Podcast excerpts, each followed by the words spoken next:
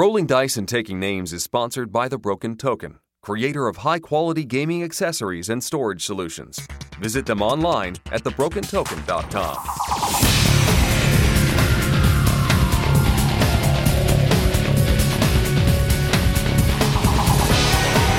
Where were you last weekend?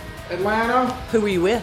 bunch of gamers, What were you doing? Playing games. Why so many questions? Because on this episode of Rolling Dice and Taking Names, the guys talk about their trip to CMON Expo, plus interview several guests. Now back to my questions. Oh.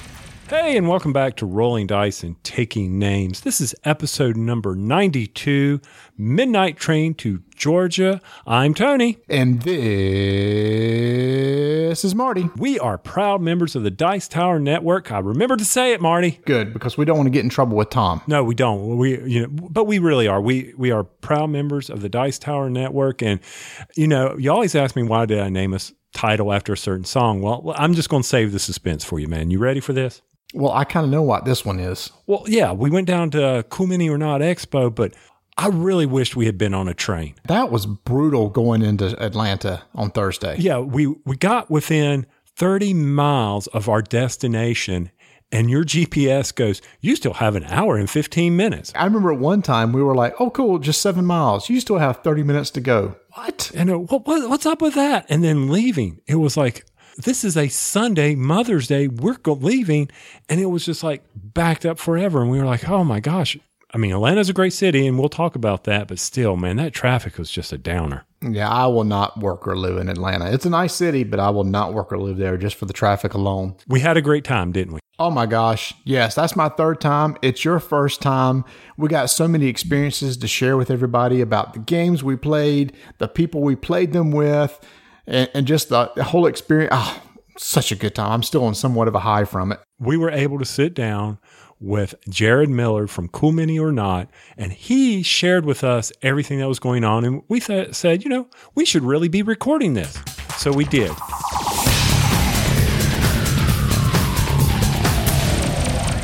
So we're excited to have with us today from Cool Mini or Not, Jared Miller, the marketing manager Yep. of Cool Mini or Not. That's yeah, that was awesome. That's me. Yeah, we nailed it.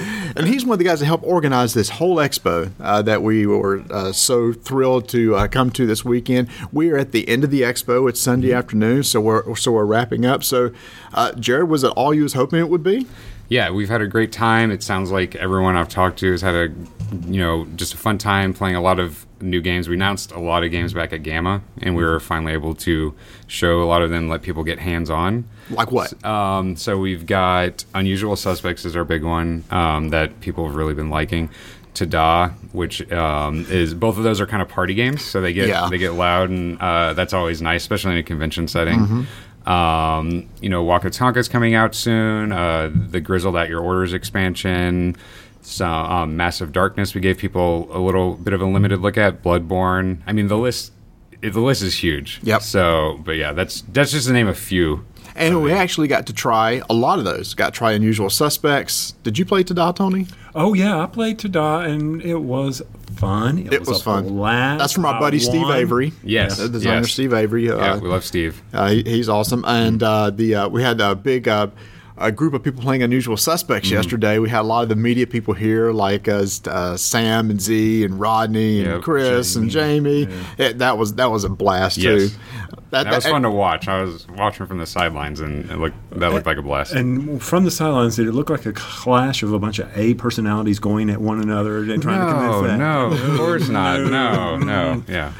So, uh, like, when is un- Unusual Suspects supposed to hit? Uh, Unusual Suspects and Tada in these games that are you've been Um, this year for sure. Um, ideally, Gen Con is what we're is what we're looking for. So it's things we- since we have so many products, you know, it's kind of becoming a balancing act of when we want to get kind of what out there to fans because we don't want to like just overload everyone with things. But there's games like that we're really hoping to have at Gen Con for everyone to to start enjoying, and those are going direct to retail. Mm-hmm. So you know, after Gen Con, there'll be it'll be a bit of an early release. At Gen Con, so we'll just get them out there so people get that special kind of early look, and then from there we'll start hitting retail stores after that. And it's funny, I was uh, uh, talking to uh, David um, earlier, Mm-hmm. who was the CEO or president of the company. Yes. Um, and he was like, it's a kind of a new look that Cool Mini or Not is is coming out with this year because we're so used to the Zombicide and the rum and bones Yes. and the Arcadia Quest with these m- massive big box games with the big Kickstarters. Mm-hmm. Yeah. And all these games that you just mentioned are not coming on Kickstarter. No, uh, so you know we really want. So I mean, we're still doing the Kickstarter thing. That's you know part of our our, our thing. Um, but we are, like you said, trying to focus on more uh, small box or even some non-small box stuff, but things that are just going direct to our retailers. So fans don't, you know, we'll have them out there. You just be able to go get them. You don't have to worry about kickstarting. And you know, some of them will have minis. So like one I didn't mention earlier is the Godfather, coming from Eric Lang. Um, that one's going to have minis. It's going to be a bigger box game. Um, I mean, probably about a box the size. I mean, we don't have it finalized, but a box the size of like Zombicide and things like that. So nice minis, but it's going straight to retail. Right. We're not doing any of the Kickstarter stuff for that. And that's we just want to, like you said, it's a new face for us. We trying it out, and we've got a lot of great games coming up, and it's very. They're very different games. You know, it's not that same experience of like the Arcadia Quest. I mean, it's same same quality and fun, but um, you know, just like straight to retail, and we think it we think it's a good direction to go, um, and still mix it with giving people that those big box, big rewards type of things. So So here at Cool Mini or Not Expo, what roughly were the attendance numbers? we so I don't have the final numbers just yet, but we uh, did have a higher pre-reg than we've had last year. So I think we were around 300 or so people. I don't I don't have the final numbers with me right now, but it was a good turnout. We like um, you know we never aim to be a Gen Con or Right. anything like that. Um, we like to have. I mean, we of course we'd always like more people, but keeping those those smaller numbers really gives the con that laid back, just kind of friends hanging out, playing games type of type of feel. So Right. I mean, if you got to that number, just think of the number of volunteers you'd have to have to demo Right. your products. And I mean, Yeah. And well, yeah, while there was some small minor waiting, you were able to get to those games that you say, Mm-hmm. "Oh, I, I backed that game, and now I'm able to play it like Masmorra or preview Godfather, or even just do something as silly as playing this." You had plenty of small little card games, Yep. and and even from other publishers were here. oh yeah, I mean, I I got to sit down with Richard Launius and you Yep. know Eighth Summon, Defenders of the Last mm-hmm. Stand. Thank you so much. Oh, another I got to play a game with Richard Launius. yeah, that, it was great. So Arkham Horror is actually the game that his new edition of Arkham Horror back when it first came out with Fantasy Flight was the game that got me into tabletop gaming, like beyond just your average board games. So it was great to have him. But that's the thing we. So we're all fans of board gaming here, of mm-hmm. tabletop games. So we want to. This is a celebration of CMON games. It's a great place for us to show things for fans to get a quick, like a first look at those games. But we also want to see other games. So yeah, we always try to have uh, some other other developers here and designers and just special guests like that. Yeah, and that's a, a great point that uh, Tony had with playing with Richard Launius. Is here at Cool Mini or Not Expo, you can sit down with Eric Lang Yep. and play one of the games he's designed or one that he's working on, and that's not going to happen at Gen Con. No. It's just way too crowded. Uh, Eric's going to be a very busy guy, but here he is, just like demo after demo. It's like, all right, next group in, let's let's go play some. Yep. And if anybody wanted to play Godfather, you probably could have the opportunity to sit down and play with Eric Lang. Yeah, with the uh, Eric Lang prototype too. So you get to see an Eric Lang prototype. That's always a, a special event. Yeah. And it's not just games. You had tournaments going on. I believe you even didn't you have a Guild Ball tournament last So night? we actually, yeah, we did have a Guild Ball tournament last night. Um, that was uh, we had Crossmaster Regional Qualifier. So we just started. Uh, we just came out. Uh, published well distributed crossmaster quest um, and you know we'll be going ahead with crossmaster arena 2.0 so we're we're holding those regional qualifiers then we had ones for our, our own tournaments like dark age immortals where the winner of that will actually become a miniature in the game Yeah. um, you know, we debuted our Arcadia Quest uh, tournament rules here, and the, that went over really well. Oh, that's cool. So yeah, we have lots of different tournaments. Uh, things like Ragnarok tournament for um, Blood Rage. Um, this is a great place for us to try out things with those games before we try to maybe roll them out to a mass audience. Right. Now, even though um, you talked about all those smaller games earlier that's going to be going straight to retailer. Retailer, your next big Kickstarter project was a very got a lot of buzz and hype over the weekend. That was Massive Darkness. Yes. And if people hadn't heard about that, could you give us a quick synopsis, Yeah. synopsis of that game? So that is from we got the the band back together that brought everyone uh, Zombicide. Um, so Guillotine Games and Cool Mini, and we've got the designers on board, and it's a brand new dungeon crawl game. It has visually maybe some similarities to Zombicide, but it's a very different game. So um, it's scenario based. You have your heroes. You'll be uh, able to mix and match heroes with different classes. Um, there's no dungeon master needed, so everyone gets to play. So we do have a good AI system for all of our enemies, and um, there's uh, as you get experience, you can buy different powers, and there's different choices. So you can really make these characters your own as you go through. You know that's kind of what we have out there right now. We're try- the Kickstarter we're planning for either end of May or early June, but we also don't want to launch it before it's ready Sure. you know we want to make sure that it is going to be the best game it can be um, so that's what we're aiming for but if you know if we have to we're not going to just rush it out to have another kickstarter going All right. So that means uh, everybody who's uh, listening, that means start saving your pennies now because there's another one of those big, massive Kickstarters from Yes. Cool Mini Not coming in the next month or two. That you, Yes. that you can't help not to just go, okay, what's the next unlock? Where are they going to get me next? Oh, look, there's a nice, cool add in I would love to have with that game as Well, well. the reason why the Kickstarters are so popular for Cool Mini is because there's so much value in it.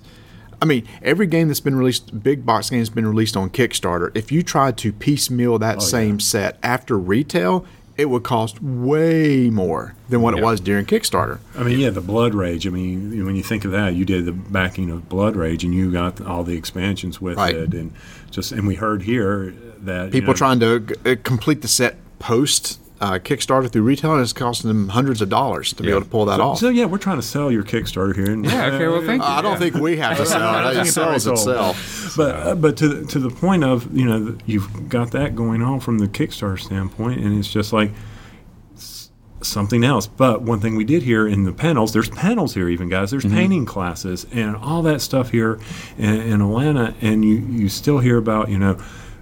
You can get those promos in there, but if you also come here, if they're in stock, people can pick up some of the promos they may have missed as well. Yeah, so every convention we try to have some of those some of those promos people might have missed. So we we never sell any of our Kickstarter exclusives, but we do if we have them, we'll do promos. So like you said here, if people came, you know, um, when they sign up, they got promos. We actually premiered a uh, special convention pack for this year that um, our convention coordinator Ray helped set up. Um, he uh, so that w- this was the first place you could get it. We will have them at future conventions, but those are brand new cards that will only be for the 2016 convention year. And then the idea is next year we have 2017 promo pack like that. So That that's great. So I guess uh, right after you start wrapping this up, you ready to uh, start planning for next year? Well, no, let's, we're probably going to get through this con season right with Origins and Gen Con and everything, and then probably we'll look to next year. well, so yeah, we have we have a tons of stuff coming up, but we do have the dates for next year already. oh, So- and can you spill them? Yes,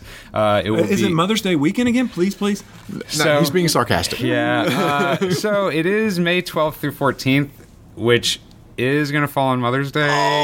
Uh, but we're hoping to maybe have a special Mother's Day event. So we encourage people to bring their mothers. Um, but it's it is a thing we would love to avoid. But to get this hotel, which this is actually the first time in um, the Hyatt that we're ha- that we're here, and um, we've loved it. The people have been great. All of the attendees have seemed to really enjoy it. So that's just unfortunately those are the dates that come up for us. And I mean, this year we were up against Captain America, Civil War, Right. Free Comic Book Day, and Mother's Day. Right. So we're slowly eliminating the things that we know people don't want to miss. Right. so yeah. So next year will be Mother's Day, but uh, we highly encourage you to to bring your mom, play some games with her, and uh, yeah, just have fun. Yeah, I mean, and also don't forget college graduation. yeah, that was this weekend too Oh, at boy. Georgia Tech. Was Oh, that okay. video called? I, I didn't realize that. So. most of the southern universities, that's when Okay. they, they do that. And Uh, who needs to go to graduation? You've Yeah, done, that's you've crazy. done all the work. Uh, That's true. uh, That's right. those of us who have kids, we've paid for it. So I mean, it's not like we, Yeah. have, you know, it's I mean, you, whatever. yeah, you've been paying the money. Just go have fun. now. Exactly. Now, I will say one thing about the location. This location is incredible. You're right next to a metro stop, mm-hmm. so you're able to get on that system. And Atlanta has a very good system. It's not, not like DC. You- You've got some great, but I mean, it works. You know what Yeah. I'm saying? Um, and then you've got you're near Pitty Pat's Porch, which is a great restaurant here in the Atlanta area, Mort's Cafe, and here at Rolling Dice Taking Names, we know our food. um, a, a great steak place, but you're right. And then also you have the mall. I mean, and Mm-hmm. a great a restaurant founded here in Atlanta. Chick Fil A. I mean, Oh, my yeah. gosh, what more could you Yep. ask for? Yeah, it is a great location. You're, you're close to a lot, lot of food. It's you got a CVS really close by in case you forget your toothbrush, Yep. and it's just it's just very convenient. Now, if you could have gotten the ballroom up, up a level, then we could have seen glass and outdoors. You know. Right. Yeah. Unfor- Unfortunately, I Guys, think they were actually it's not doing nothing but complaining. Yeah. I'm not. I'm giving suggestions. Oh, okay. things they don't think. No, no, seriously, great hotel, easy to get around in. I mean, Central Atlanta, it's amazing. We're near the World of Coke, near the mo, uh, not mo, Aquarium. uh, the aquarium. I mean, So if you get bored of us, you well, it's one of those things. If you want to bring your family, you want to Yeah, bring your exactly. mom. They have other things to do. then you got Yeah. other things you can can But, do in yeah, Atlanta. But this is a great show. uh, show. uh, it's a, I've had a. oh, This is my third time uh, coming. It's one of those things. I just want to make an annual event now because it is so uh, uh, compact and tight, and you can see so many people, Mm-hmm. and you're not running around between different halls. Everything's in one location, Yep. and the panels that you have are just right outside the hall, so it's easy to get to. The painting classes that Tony referred to are back in one corner. You can go watch those and see how it's going on. So everything is right there. Three to four hundred people, uh, very kind of close knit. It's it's just a great experience. Well, thank you. I'm really happy you enjoyed it. That's the that's what we were going for, and I think this year it's really shaping up to be what we envisioned for it. You know, we've had some different steps, um, but yeah, this year I think is it, it's just going to go up from here.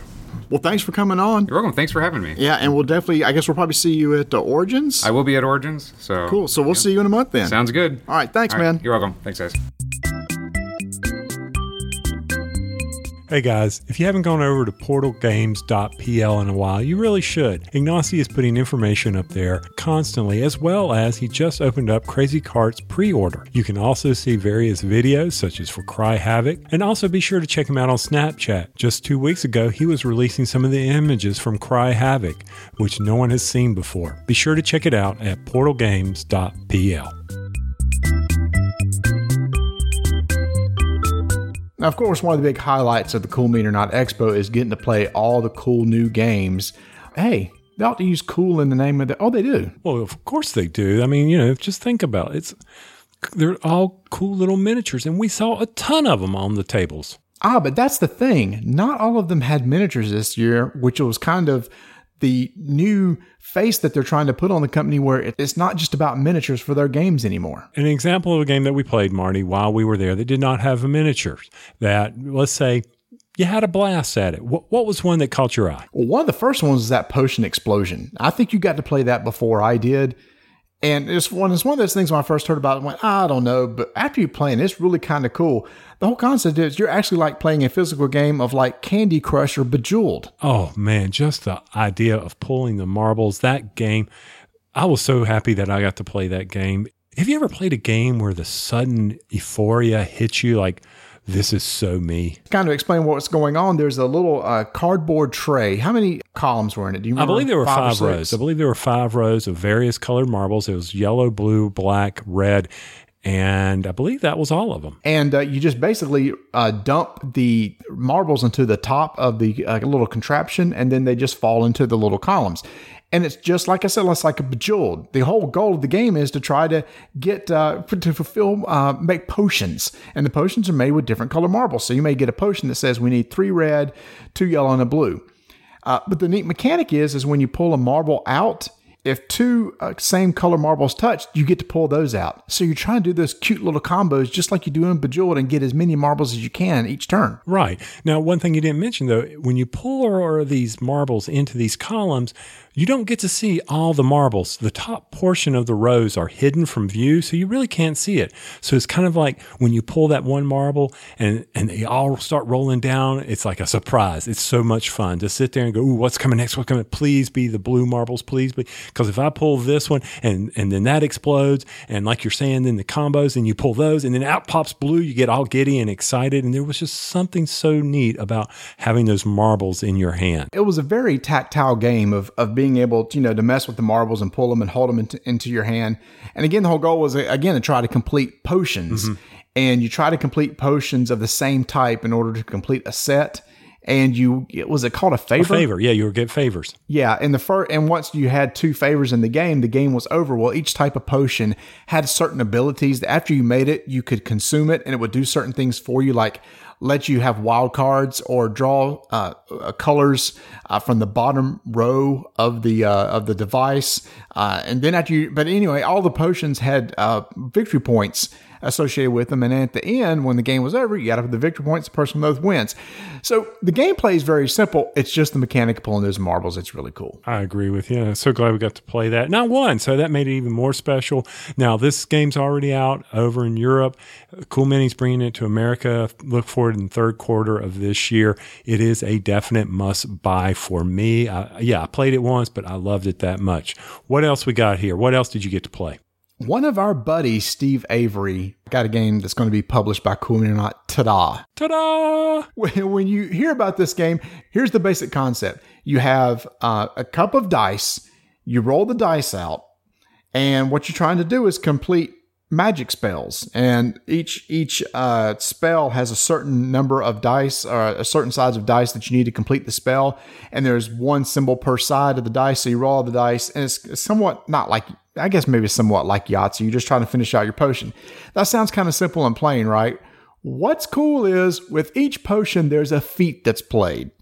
And the feat is what makes this game so much fun. This is essentially a party game. An example of a feat is anytime that you lock in one of your dice, you roll all the dice out of the cup, you could take one dice and you can put it into place and lock it in. Your feat may say something like this. Maybe it says, after you lock in a dice, you have to clap your hands three times uh, before you put the dice back in the cup. Or maybe you have to stand up and sit down before you take your next roll. Or the funny one is you have to put your head on the table and keep your head on the table the entire time as you're trying to match the dice with the card and put the dice back in the cup and roll it again. Oh my gosh. We had so much fun with that game. It's just silly fun. That's all it was. And my favorite one, of course, was the one wherever you got a dice to lock, you had to be a pirate and go arg.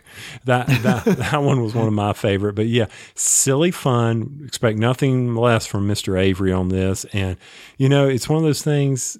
Yeah, you got to be in the right mood to play it. But definitely, guys, if if you enjoy those types of quick action games.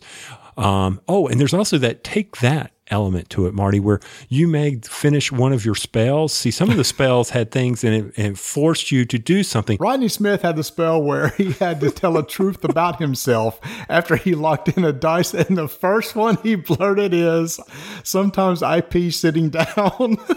Which, of course, was very strategic by Mr. Smith because the rest of us started dying laughing and therefore we couldn't roll our dice. So that was awesome. Another good one, too, is you get to pick somebody, and every time they lock in a dice, you have to give them a compliment. But anyway, this this is just a, a fun game. It's one of those that we had a bunch of people playing, and we were making such a ruckus that I think we were disrupting the rest of the hall. But everybody came around and was watching us. Again, a great party game. Uh, Steve, great idea. It's going to be a lot of fun.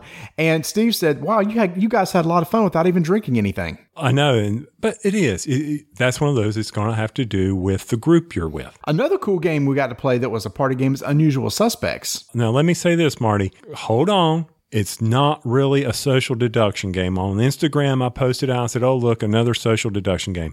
I was completely wrong. This is really not a social deduction game. You know what I associated this game with, Marty? What's that? Codenames. I can see that. The whole idea is that you got a stack of cards with different people on them. You put out 12 and the person, just like in Codenames, there's a person who knows what the words are. And this one, you know who the suspect is. And there's going to be clues given. Like each person's going to read a clue. Like which one of, uh, did this person, did your suspect ever go to a major league baseball game? and then he'll answer yes or no. So if he said yes, he went to a Major League Baseball game, then you try to eliminate all those that did not. So then as a group, you're trying to decide which one of these people probably did not go to a baseball game.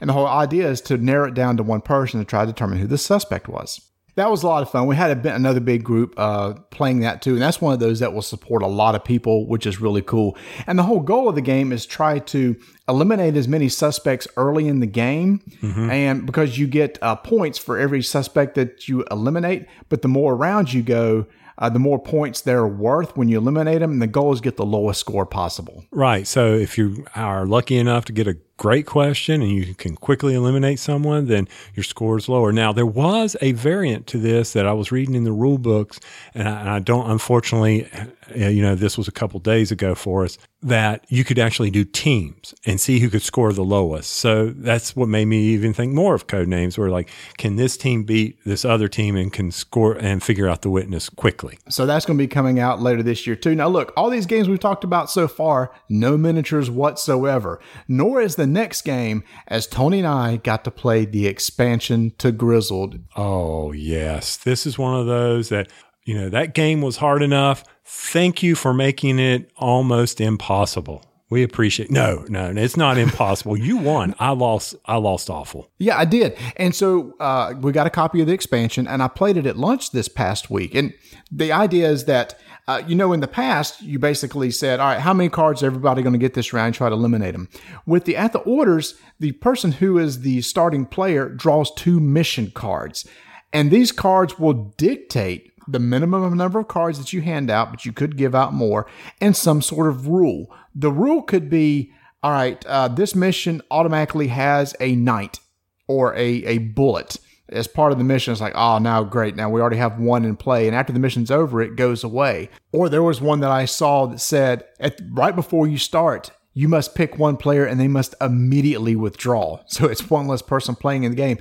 But Tony, they were not all bad. Some of them were actually kind of okay. Some of them like gave you a reprieve. And that was actually uh, one of the ones where you could uh, get rid of a couple cards out of your hand, or there was some mechanic where you could get rid of the cards a little bit quicker. So some of them were bad, some of them were nice, but the cool thing I like about it is is now you have difficulties. There's varying difficulties of missions, easy, normal, and difficult. So now you can make the game however hard you want it to be. Was Grizzled not hard enough to begin with? Well, no, I think that's the whole purpose. Now there's easy missions which you might be more successful at as opposed to just playing the base game. Yeah, but you're still using the Grizzled deck, right? Yes, you are. Okay. But here's another rule that we didn't mention either the most number of cards that's going to move over in the morale drop is now six. So if you're sitting if you're sitting around with ten cards in everybody's hand, the most that will come over six. So that's actually very strategical because you may decide everybody withdraw because of a bad mission or something, even though you have more six cards, you know that's the max that's going to go over. Wasn't the minimum still three?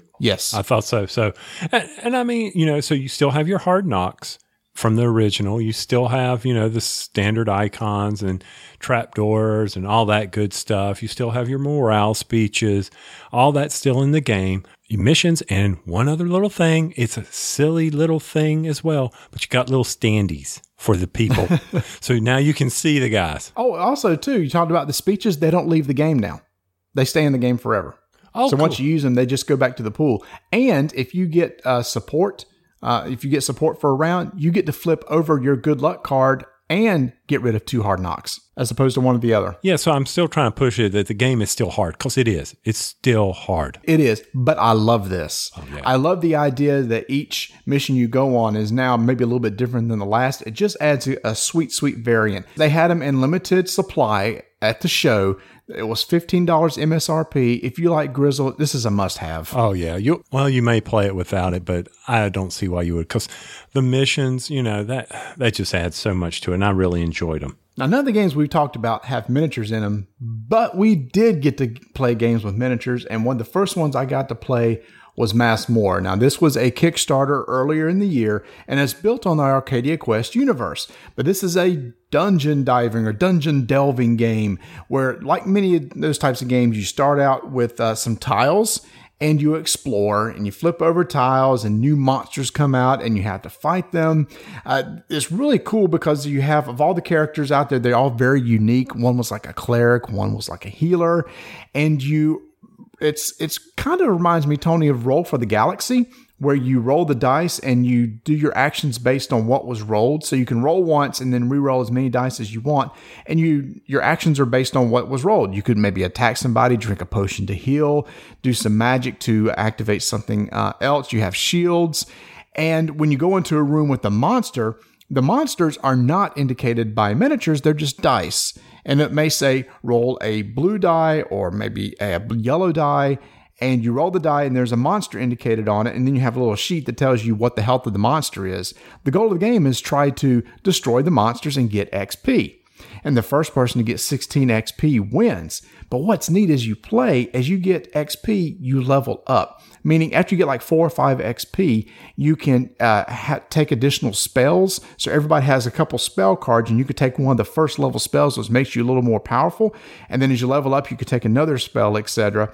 After playing this game, I was like, I wish I had backed this. And then I remembered you backed it, and now I'm so happy because it was fun. Was it? So are you telling me I did a good backing here? You did good backing, but I will say this more so than Arcadia Quest, this is very much a backstabbing game. There's a lot of player interaction. There's a lot of affecting other people. You can have people uh, get killed. But what's nice is if they die, they don't lose all their XP. They just go to the lowest level XP for their current level. Now, if I remember correctly, they also, and you probably didn't do this, but I thought there was some type of co op type sign off on it where maybe you don't. I don't know. Uh, well, we did not play co op. Okay. I was playing with Rodney and Pep. There was no co op in this game. There is no co op there with a bunch of backstabbing Canadian. But there's also, you can collect gold. There's treasure chest, and you go in there and try to collect the treasure chest. And to, and to get a treasure chest, you have to lock in dice. Like maybe say a treasure chest says you need to lock in a sword and a defense die, and you get to open this chest and you get gold. You can spend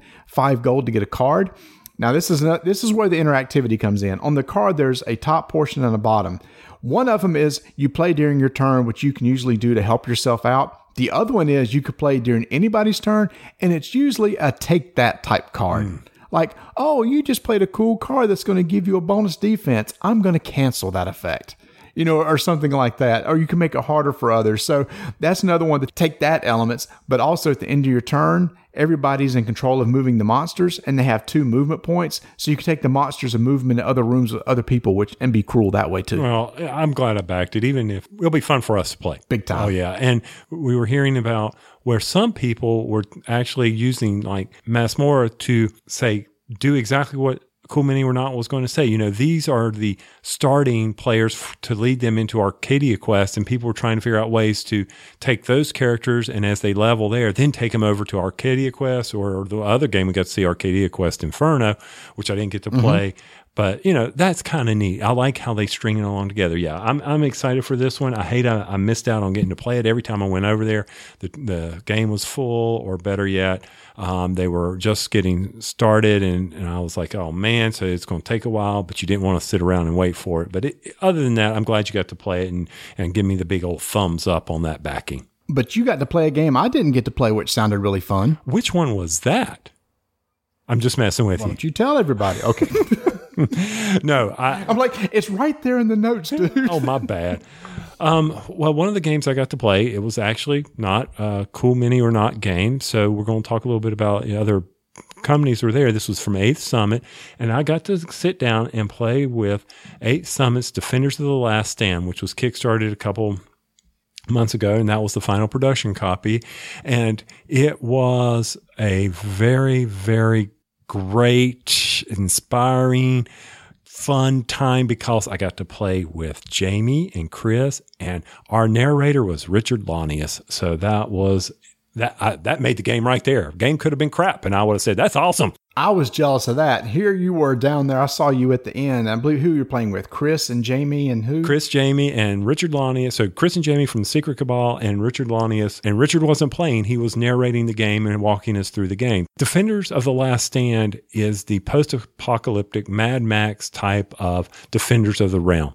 Now, everybody was saying, "Oh, you know, it's it's all the same." Well, no, not really. I've played Defenders of the Realm and I now have played Defenders of the Last Stand.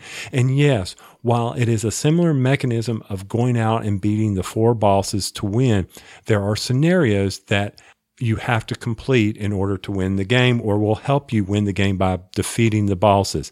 So the game comes with three scenarios. We only got to play the first one where you had to go out and this is a new item where you scavenge the areas to find artifacts to help you build a laser. So, and it, well, it was, it was a laser, man. It was a big laser. And that laser helps you kill the bosses. But some of the neat effects on the cards were that you could buy cards and get special items. There was all this interaction, but the game is very easy to play and understand. Just like Defenders of the Realm, you've got actions you've got to spend in order to move your character. It plays really fast. But the things that separated from Defenders of the Realm were the radiation checks. You'd be on certain tiles, and if you rolled and you failed your radiation check, you would mutate. Some mutations were good, some mutations weren't so good. So that was a kind of a neat effect. And if you got too many mutations, well, you died, obviously, and you had to start over with a new character. Other things allowed you to, oh, I don't know, discover unique items. There were missions that would come out just like quests from Defenders of the Realm, but these missions you didn't draw when you completed your mission. You had to get back to the main city and pick up one of those missions. It was from, the, he called it the governor. Richard called it the governor. There's enough difference in it that I think, you know, both would deserve a place on your shelf. If you enjoyed the Defenders of the Realm, I know you would enjoy Defenders of the Last Stand. Now, I will say the miniatures were not Cool Mini or Not miniatures. There were some items that, you know, they, they weren't that up to that quality or anything like that, but it did not take away from the gameplay yeah, I look forward to to trying this. I, again, I was just jealous because you were sitting there playing Richard because Richard so gets into his games, and I bet him narrating and like running the game for you was really cool. Oh yeah, and then and every time, like if I did something stupid, he'd just look at you and he'd say something to you like, uh, "Really, you want to do that?" Hint, hint. Oh yeah, you know. Yeah. So, but um, you guys may want to go back if you enjoyed Defenders of the Realm, take a look at it. Uh, I know I didn't back it at the time um, because I was kind of wondering, is this something that I need to get on my shelves along with Defenders of the Realm? And you know, hey, guess what? I'm I'm going to see if I can find myself a copy so I can have both of them. And this is Eighth Summit that's putting this out. Yeah, Eighth Summit, and I believe they're like two or three months away. We, you can check their website and find out. But yeah, that that was a neat one to get to play there. Yeah, and two other games that people were very excited about was Eric Lang's new games, Bloodborne and The Godfather. Now that's the one everybody's like, "Oh, The Godfather." And in fact, we had a chance to sit down with Eric and talk to him about those two games. So let's hear him tell us about it. We are so excited to have our favorite Canadian heavy metal designer with us, Eric Lang. Hello. you fit all those. You're Canadian, you're a game designer, and you like to rock. I do like to rock and or roll. That's nice. Well, we we kind of do both here. Well, we roll a little bit. I don't know about the rocking part. No, but I mean, when last time you were on, you gave us such a great show. Oh man, I mean, it was so funny and thank you so much for doing that. That was incredible. And we saw the others on the floor. Is it? How's like it going? it was dropped on the floor. Exactly, because we, you know, somebody got all like flipped the table because they were tired of the Oh getting beat down Over constantly over over by- again? Yeah, you know, and they were just like, I can't believe you did that to us. And matter of fact, the one guy said, the gentleman who was demoing, he was like, I really felt bad, but I just had to take out take them all out. Absolutely. Well, actually, the, um, somebody injured themselves with the apocalypse figure. Have you seen that one?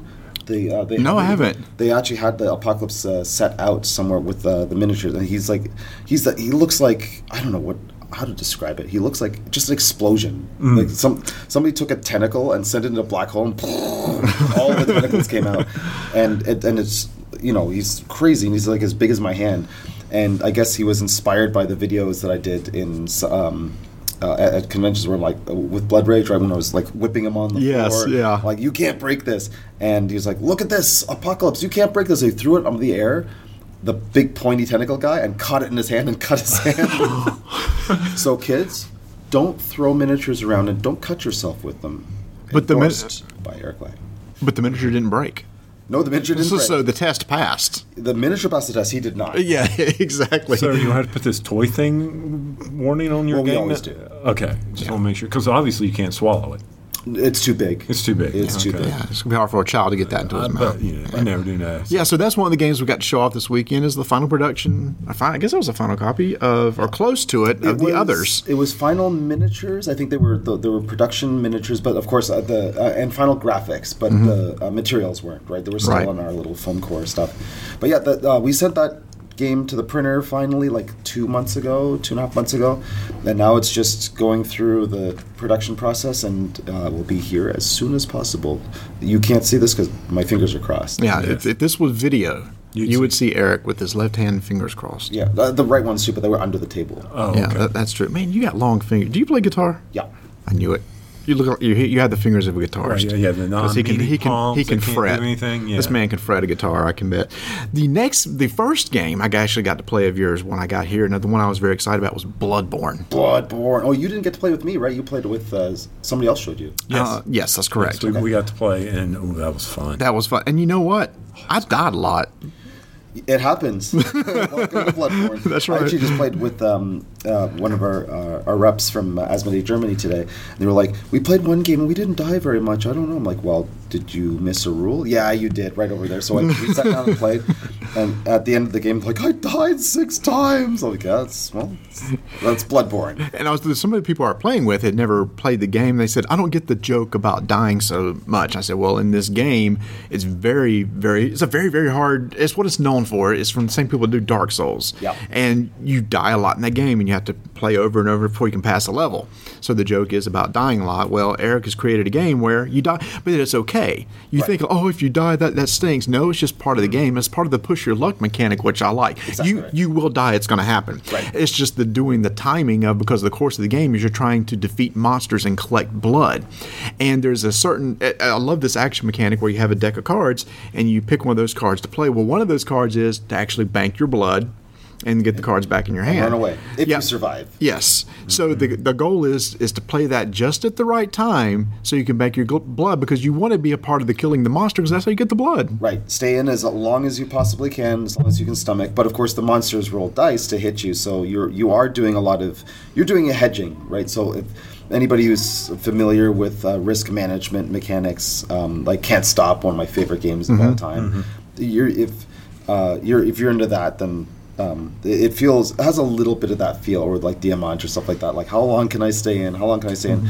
And I actually internally in our group I called a death management game. That's my Yeah. right like you're you're gonna die x number of times you just gotta figure out where where you're gonna put those deaths and um, to kind of to provide the least amount of pain for yourself Right, because if you if you die and you haven't banked your blood, you use that blood that has Right. not has not been banked, which is the, the idea of the game. which is exactly that's bloodborne Right, in Right. a nutshell Right. And, I, and like I said, I don't know how close you are to being done, but the mere fact that I didn't have a lot of trophies, but I had a ton of blood banked, I was able to pull out the victory. Right. I like that. I didn't feel like, oh, there's no way I'm going to get. They were like, wait a minute, where'd all that blood come from? And it was just the fact I was able to bank the blood when needed and watch the dice, the color of the monster that was coming out, and realize that that dice, he, I can survive that. You're absolutely right. And I knew when I needed to get in, get out. That- it was. I love how you just slid in there how you won the game. Well, that's I did it just very Humble sly. Like, yeah, it was like okay. You know as well as I do that doesn't happen very No, much. it's true, especially this weekend. Yeah, you're just talking about the trophies. That's one of the mechanics of the game. When you defeat a monster, there's a, award types of trophies on your track, and the more of a particular type of trophy you get, the more you points you get at the end of the game. Right. Added along with the blood that you've uh, collected over the course of the game. So there's a couple ways to score in- in-game points. Right, and that's uh, the re- the trophies are there specifically so people can keep an eye on the long game as well, right? So there's a point where you're like, all right, there's there are five available trophies in each of the three types: otherworld, beasts, and humanoids, um, and you uh, you'll actually start paying attention on to some degree, where you're like, oh, you know what? That's a humanoid. I can stay out of this one. I'm collecting beasts this game, and. Uh, because the, the, the scores go up in Fibonacci style, right? Uh, I, I love Fibonacci, the math geek. Yeah. But um, uh, that, that's the the fulcrum of the game is balanced around trophies. Right.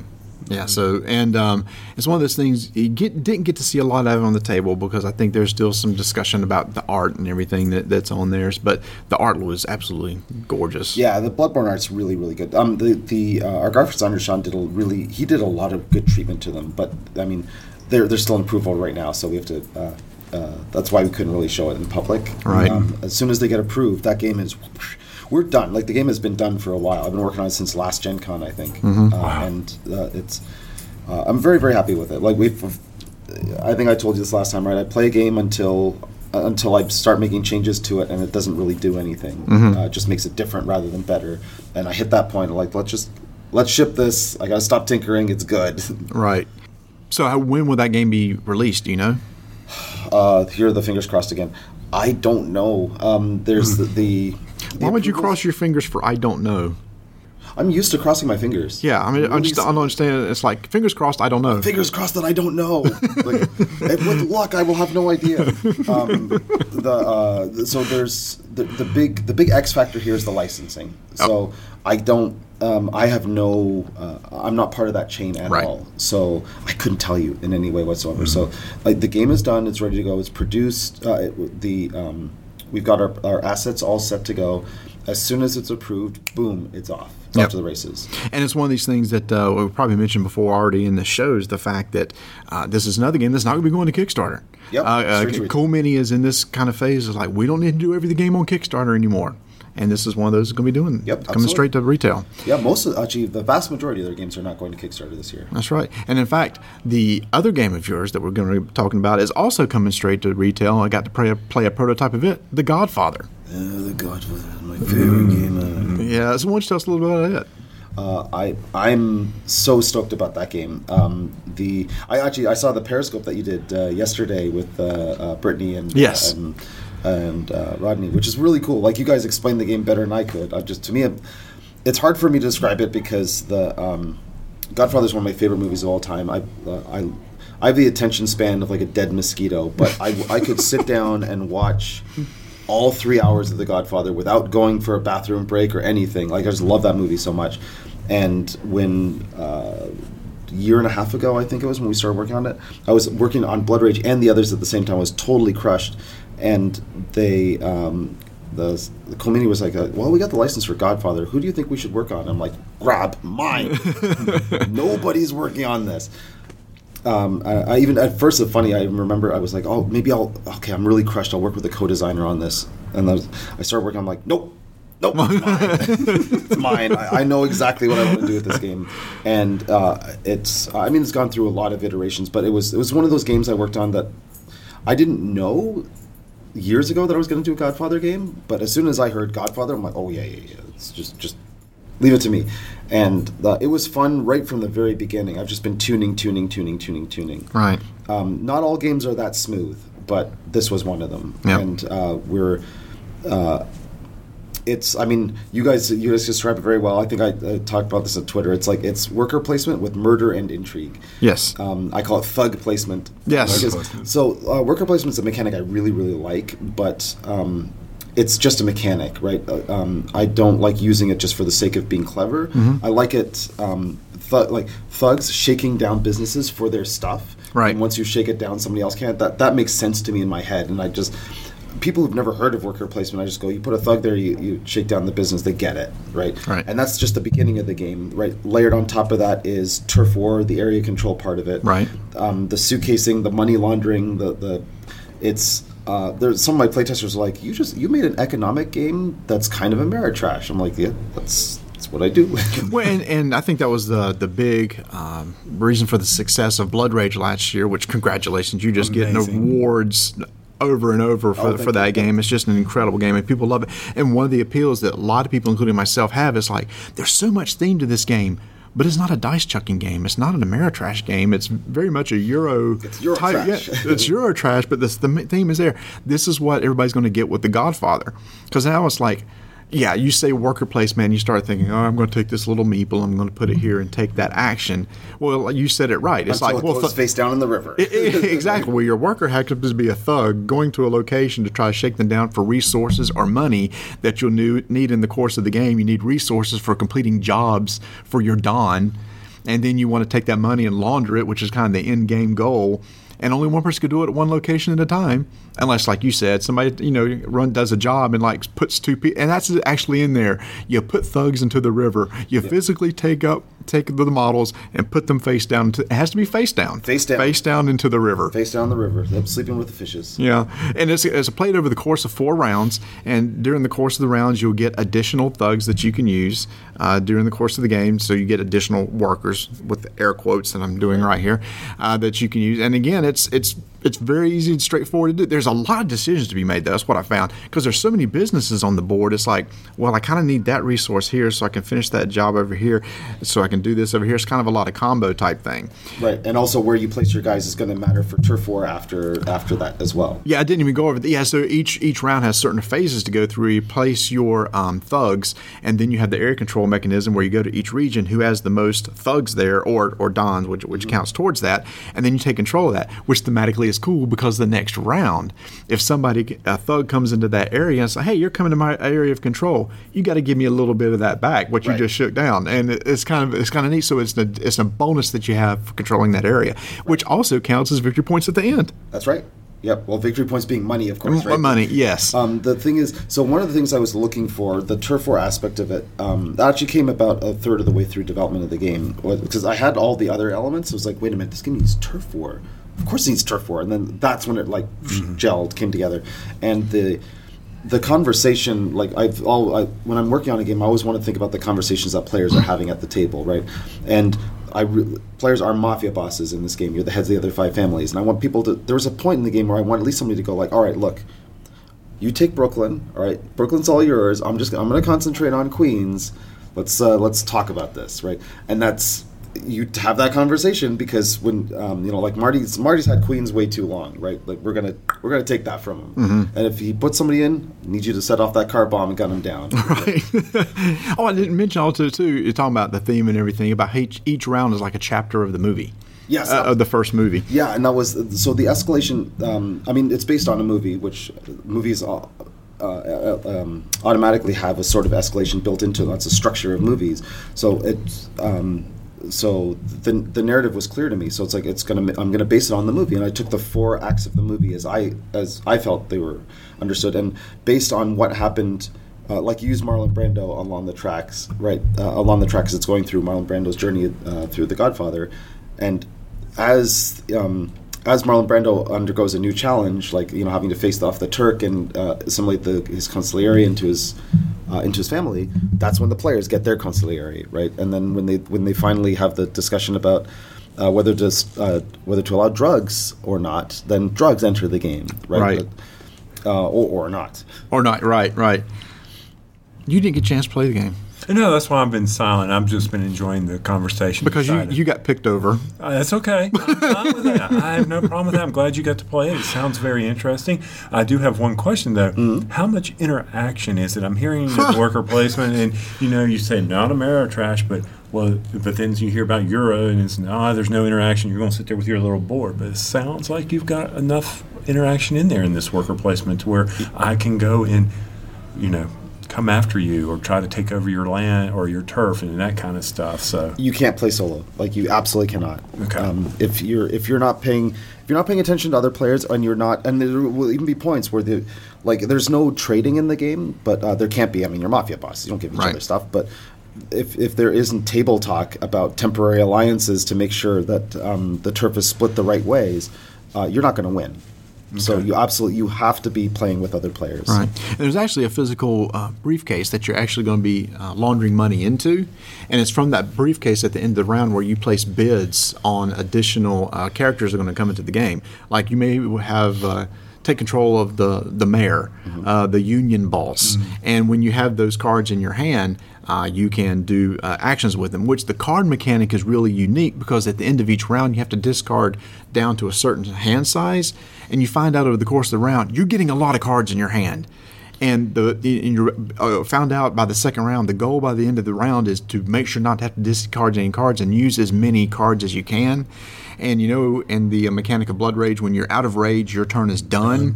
With here, if you have if you don't have any more workers or thugs to place, your turn is over. So before you place that last thug, you want to do as much as you can and then because once you do, the turns over. So that, that mechanic's really cool too. And once, of course, the so the key to the, the managing your hand is that your money and your jobs and your resources and your characters are all part of your hand.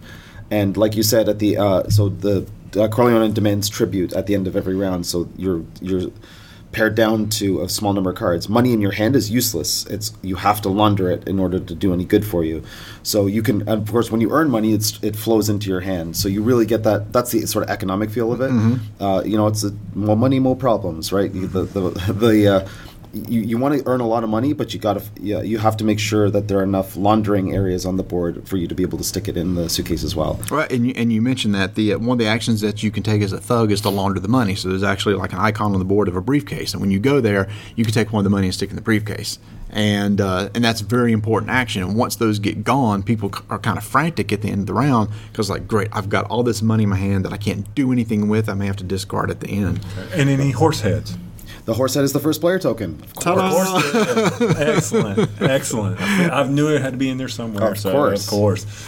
All right. And so this game is scheduled for end of the year, beginning of next year, or something like that. Fingers crossed. Fingers Uh, crossed. I actually have no idea. Okay. Okay. We're the, so I'm still doing very light tweaks on the game, and one of the things I love about Cool Mini is like I'm the the, the game's done when it's done, so they're not gonna, they're not pushing me to uh, publish it anytime soon.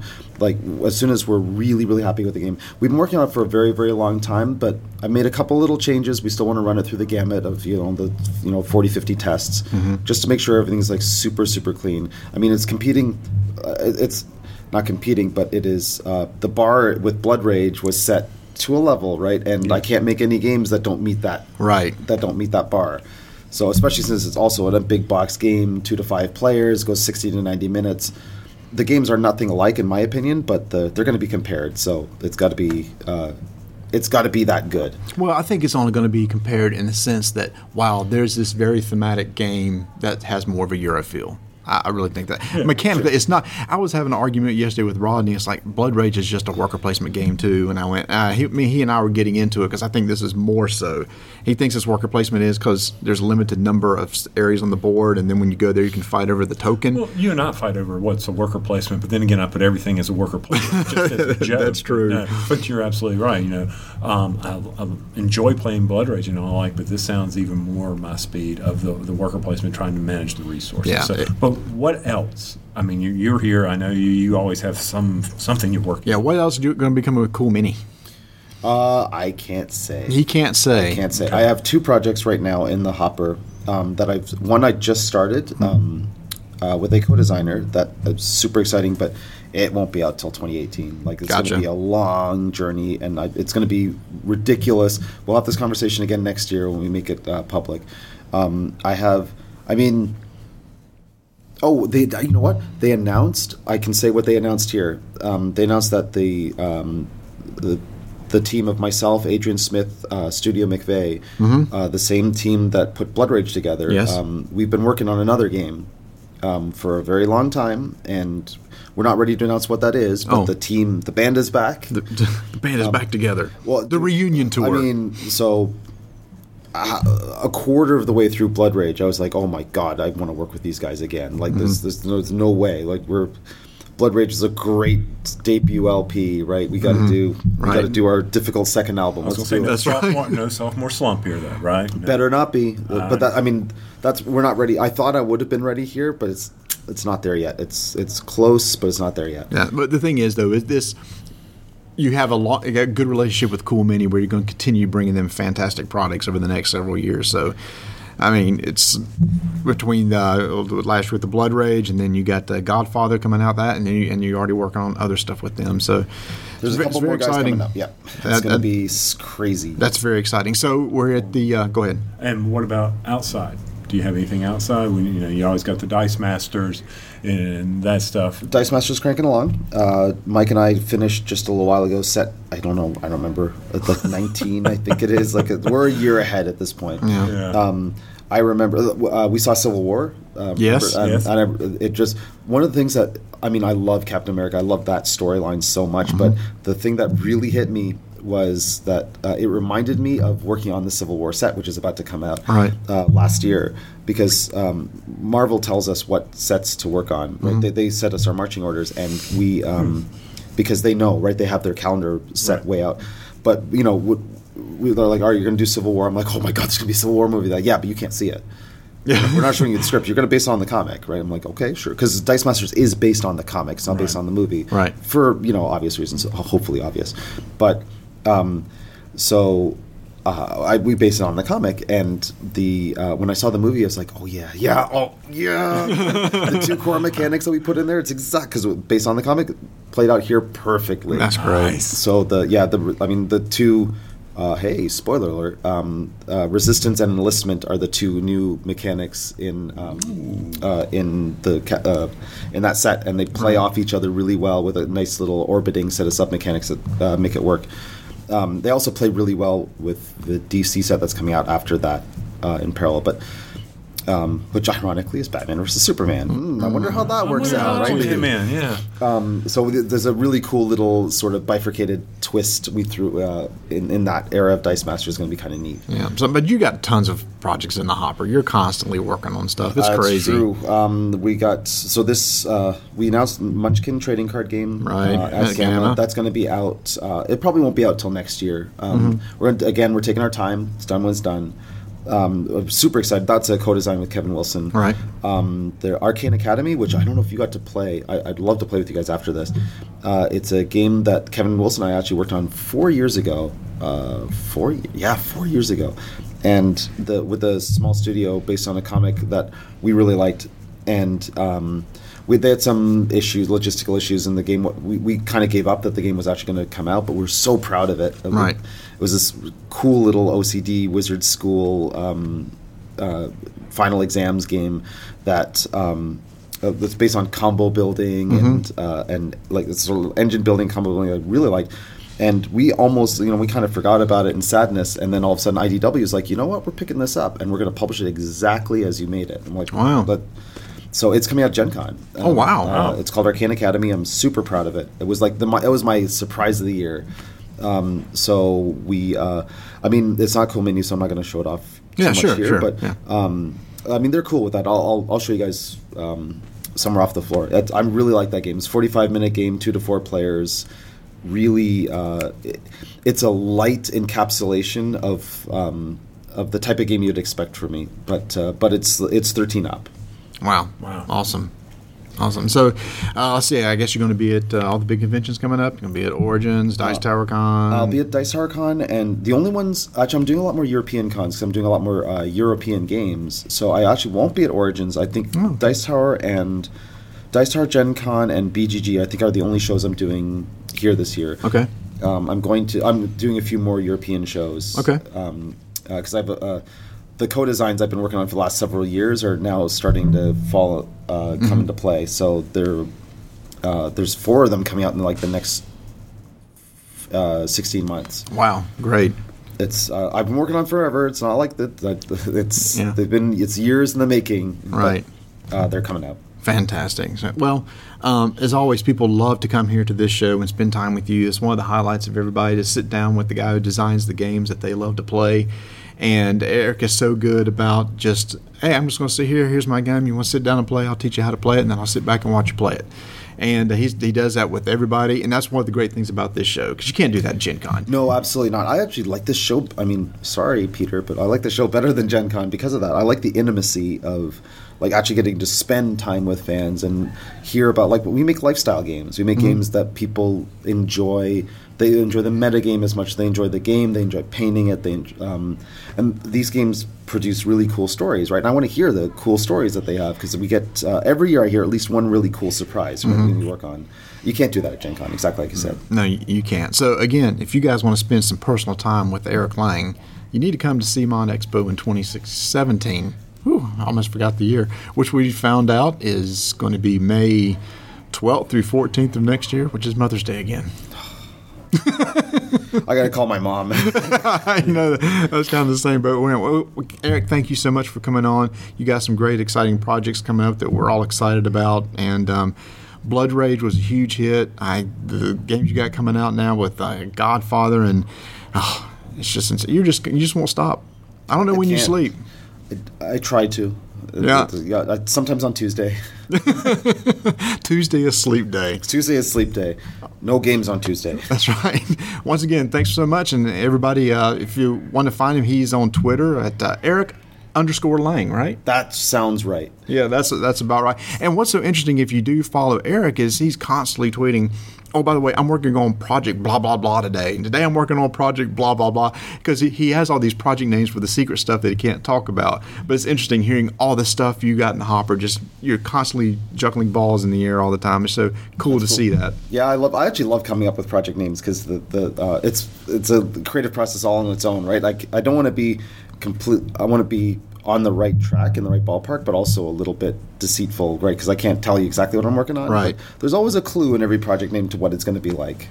Oh, so now I'm gonna have to start writing down the project's name, then ask later on what was the project name of this one. I go, oh, I see the tie-in right there. Sometimes it's a little inside baseball, though. You'd have to know pretty much my career track to know them. Oh, okay, all right. So, what was Blood Rage's project name? Uh, so that one was a mistake. That was Project Vanir, and people guessed it was a Viking game instantly. So, I'm, not, I'm not doing that again. Uh, uh, Godfather was Project Suitcase. Oh, okay. there you go. That's that's a little more subtle. Right. I like that. Yeah, awesome. cool. Well, once again, thanks for coming on, and we'll be seeing you at uh, some future cons. Absolutely. Dice Tower? Uh, no, Oh, you got to do it, dude. You got to do it. I know Tom keeps telling me that too. He keeps telling us when y'all going to come to Dice Tower. It's just an odd time for us, right between Origins, because we are going to Origins. Sure. So it's right between Origins and Gen So Con. let me sell you on Dice Tower Con right. right here on your show. Go ahead. You can play games during the day, and then you can go to the pool at night because it's in Orlando, Florida. It's at a resort. Mm-hmm. You're like, oh, I'm gonna, you know what? I'm not gonna play this particular round of Warriors. I'm gonna go swim for a little bit. Ah, have a little drinking something out of a coconut in the pool, Mm-hmm. and then go play a board game. I mean, how do you beat that? I don't think you can. That's, that's, no. that's actually sounds pretty nice. No, versus being stuck in the basement of a hotel. What's At what's- BGG Con. It's true. I love that show though. That's Yes. um, but you know, if I'd love it even more if it was at a resort. that's right. Wouldn't we all? But anyway, Maybe they're listening to us, and maybe they'll. yeah, right. Yeah, right. Thanks, Eric. Thanks, Marty. let me just say this: you got to play Godfather. I missed out. I was constantly being passed over. passed over. okay, this is kind of funny. So a lot of us were standing around the table one morning to play Godfather with Eric, and Eric just kind of strolled up and then just starting you. You just pointing the finger at people who was wanting to play, and those that didn't get picked were like all dejected. Oh, just kind of walked away. we had to walk away, which I was fine with because I ended up playing Defenders of the Last Stand, so I was okay with that. Yep. But yeah, but that's fine. But let me tell you, Marty, Bloodborne. I really liked that game. I know you enjoyed Godfather, but I really enjoyed Bloodborne. Oh, I enjoyed Bloodborne too. And here's the thing uh, that game, they're two totally different things, right? Godfather is a, okay, we're going to sit here for an hour and a half or so and play this kind of Euro board game. Bloodborne's a fast, what do you, what do you think, maybe 30, 45 minute game at the most? at the most. And it was easy to, I mean, understand quick, do this, do this, do this, bam, you're done. Push your luck, push your luck, push your luck, die. Oh, it was awesome. Yeah, it was good. Yeah, everybody needs to keep their eye, on, eye out for that. They would not let us take pictures and share them uh, because they said that Sony had not uh, given them permission to release or show card art yet. But let me tell you, it is really good and really freaky if you've ever played the video game. So before everybody goes, okay, so you, you see all the cool mini or not games, you're there for a couple of days, you, you get bored. Well, there were other companies there, guys, as well. So it just wasn't all cool mini or not. There was a company there called Battle Bin, and this is a subscription service. It's run by Aaron Welch. He's the president of that, and we talked to him, you know, for a little while while the near the end of the show, and he was telling us about how you know you can subscribe to his service, and he has all these games that he'll put into a box that he will send to you.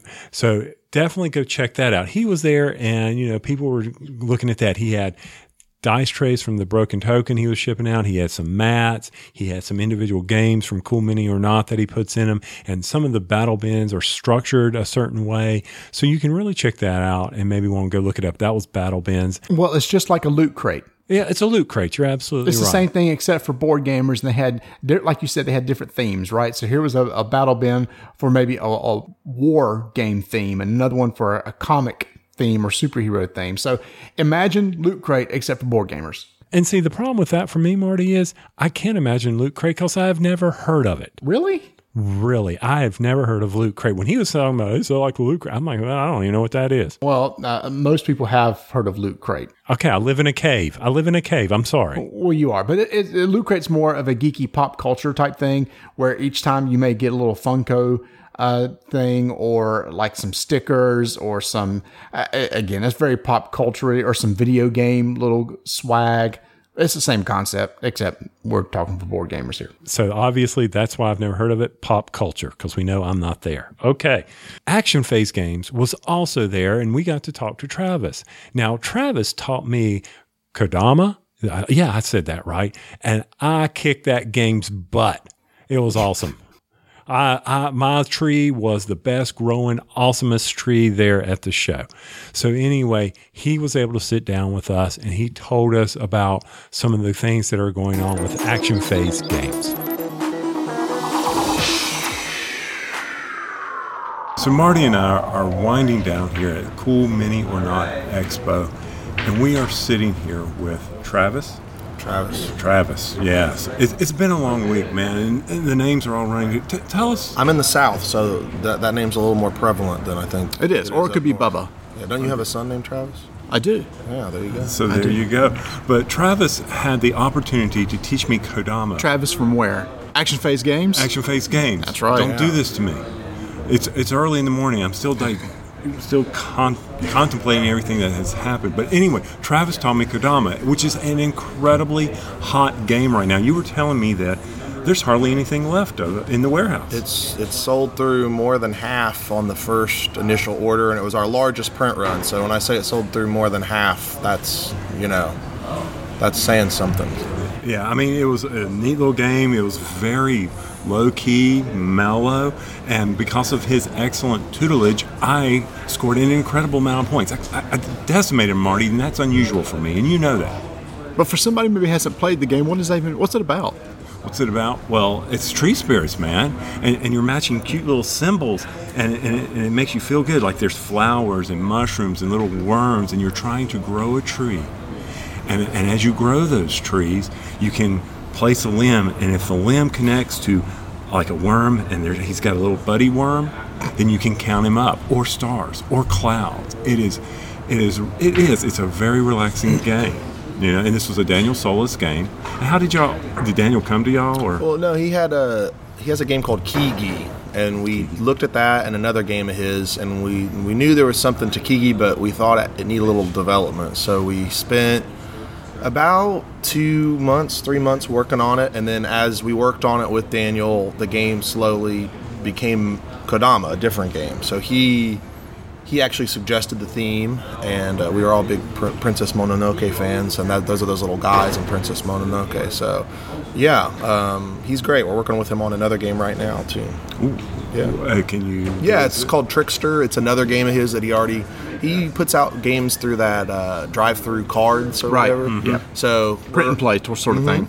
and uh, so what we've been doing is kind of going through his catalog and looking at things that we can expand and make into kind of larger releases because he's got that limited format and drive through cards. It's like 56 cards with really no packaging or you know whatever. Is that going to be a Kickstarter game? Um, it, it will be. It's it, we were gonna we thought we were gonna do it this year, but it looks like we're gonna do it early next year instead. Okay. We did three Kickstarters back to back at the end of the year, and I think we're kind of taking a break. Gotcha. And you just finished a Kickstarter. Tell us about that one. Yeah, we just finished a Kickstarter called Aeon's End, which is a co-op fantasy deck builder. I know that sounds like eye-rolling No. type thing, Fantasy deck builder? Like the sound but that. it's you know it got very high praise from the reviewers and um, it's the most work we put into any game we, we did a lot of uh, blind testing all, with people all over the world different countries we or not organized it um, You're talking about people that uh, uh, can't see? Or. no people Oh, okay. yeah, Well, I thought, you know, maybe it was. Uh, yeah no we, touchy feely game. yeah all the testers are people who were born with no eyes uh, which made the testing very it took a long time no uh, so yeah, it did very well. It was our highest grossing Kickstarter. It ended up about all, just shy of 180, 190. All of our Kickstarters end where we can't say a nice round number. It's always like some weird. like, Yeah.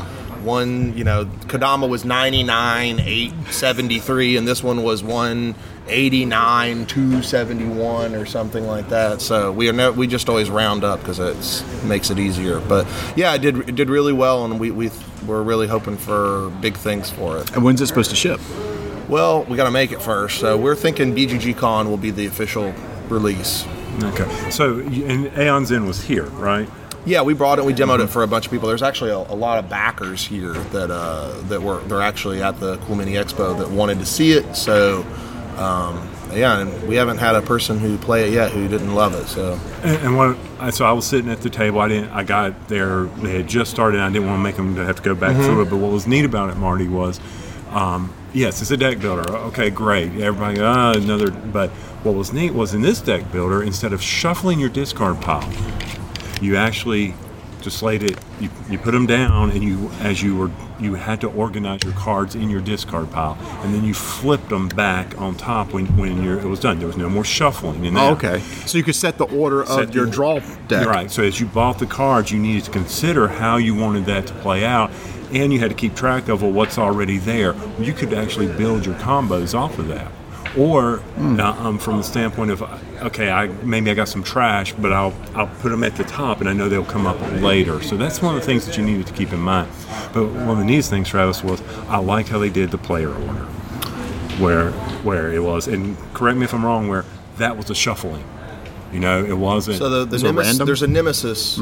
So there's always four player cards, and it, it changes from player count. So in a two-player game, each player has two cards in the turn order deck. In a three-player game, each player has one, and then there's a wild. And in a four-player game, each player has one, but there's two nemesis decks, and the nemesis is the bad guy you're fighting.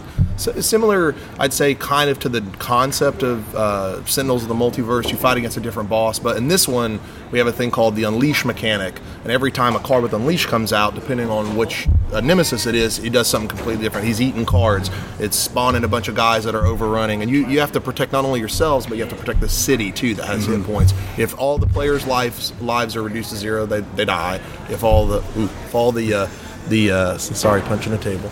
If all the if the city's life is reduced to zero, they die. And some of the some of the um, nemesis, nemesis, if you will, actually have lose clauses on top of that if they get enough guys in play or if, if they eat all the cards in the market.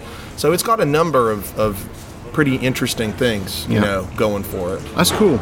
Now it's it's interesting here that you're with Action Phase Games, but we're at the Cool Mini or Not Expo, and a lot of people think, what is another game company do here doing at the expo? Well, we get invited. We've been invited two years in a row. Cool Mini's very good friends of ours. I mean, they're people that we look forward to seeing during con season, and we see them quite a bit.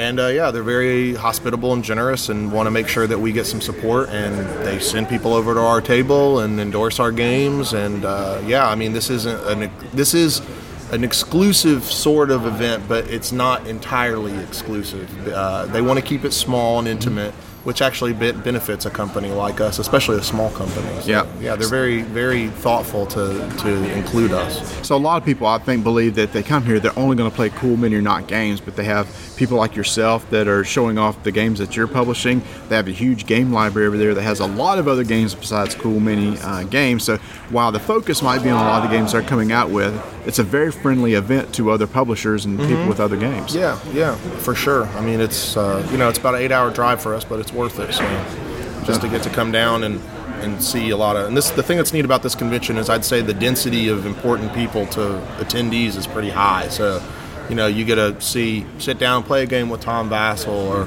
talk to, shake hands with Rodney Smith, or put Marty in a headlock. that Yeah, that's thing. that's what That's- that's an important thing to or do. get bunny ears from um, Eric, Eric, Lang, Lang, yeah, right. or get the cold from him.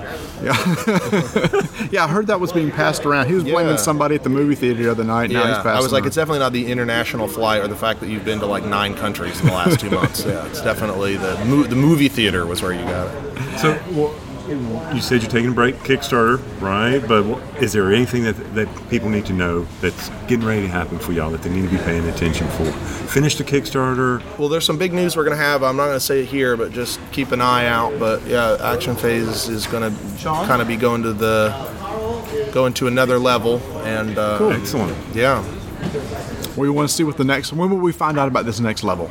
hopefully by the end of the month. Oh, cool. Very cool. Um, if not, then I would say June at the latest. Fantastic. But, Oh. but by Origins for sure.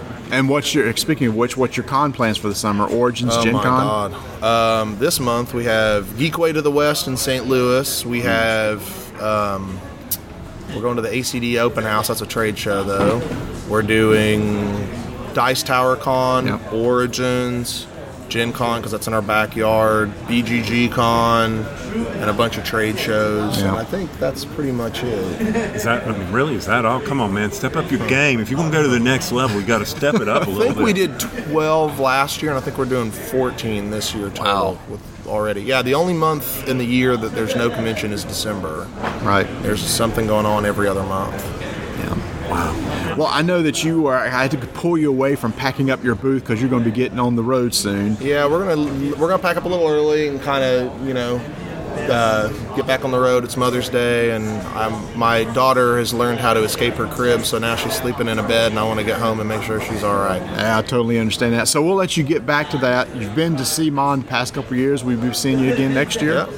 Fantastic. And uh, keep an eye out for uh, some big news, hopefully by the end of the month or at the beginning of the month from Travis uh, from Action Phase Games on the next level that they're going to. and if you are not following them, make sure to follow them on Twitter at. Yeah, Action Phase Games or Facebook also Action Phase Games. And your website. is actionphasegames.com. Fantastic. And uh, go shake hands uh, with Travis sometime at the convention because it sounds like he's going to be everywhere.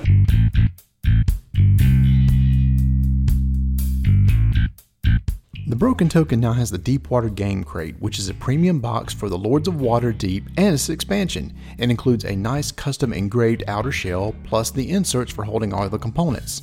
In addition, they're in the process of designing a brand new custom box for Splendor, holding all of its contents with the box smaller than the original box.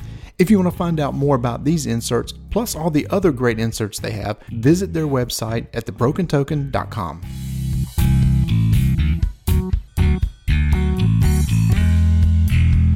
So Cool Mini Night Expo had a lot of special guests there. There were designers which we'd already mentioned, like Avery and Launius and Lang. There were a lot of media people there too, like Mark Streed and Roy from Epic Game Night, and the whole Dice Tower. Well, not the whole Dice Tower crew, but Tom and Sam and Zee were there. Uh, Jamie and Chris from the Secret Cabal were there also, and Tony. A myth was finally debunked. Yes, it was. So let's go to the tape and prove that the myth is not true.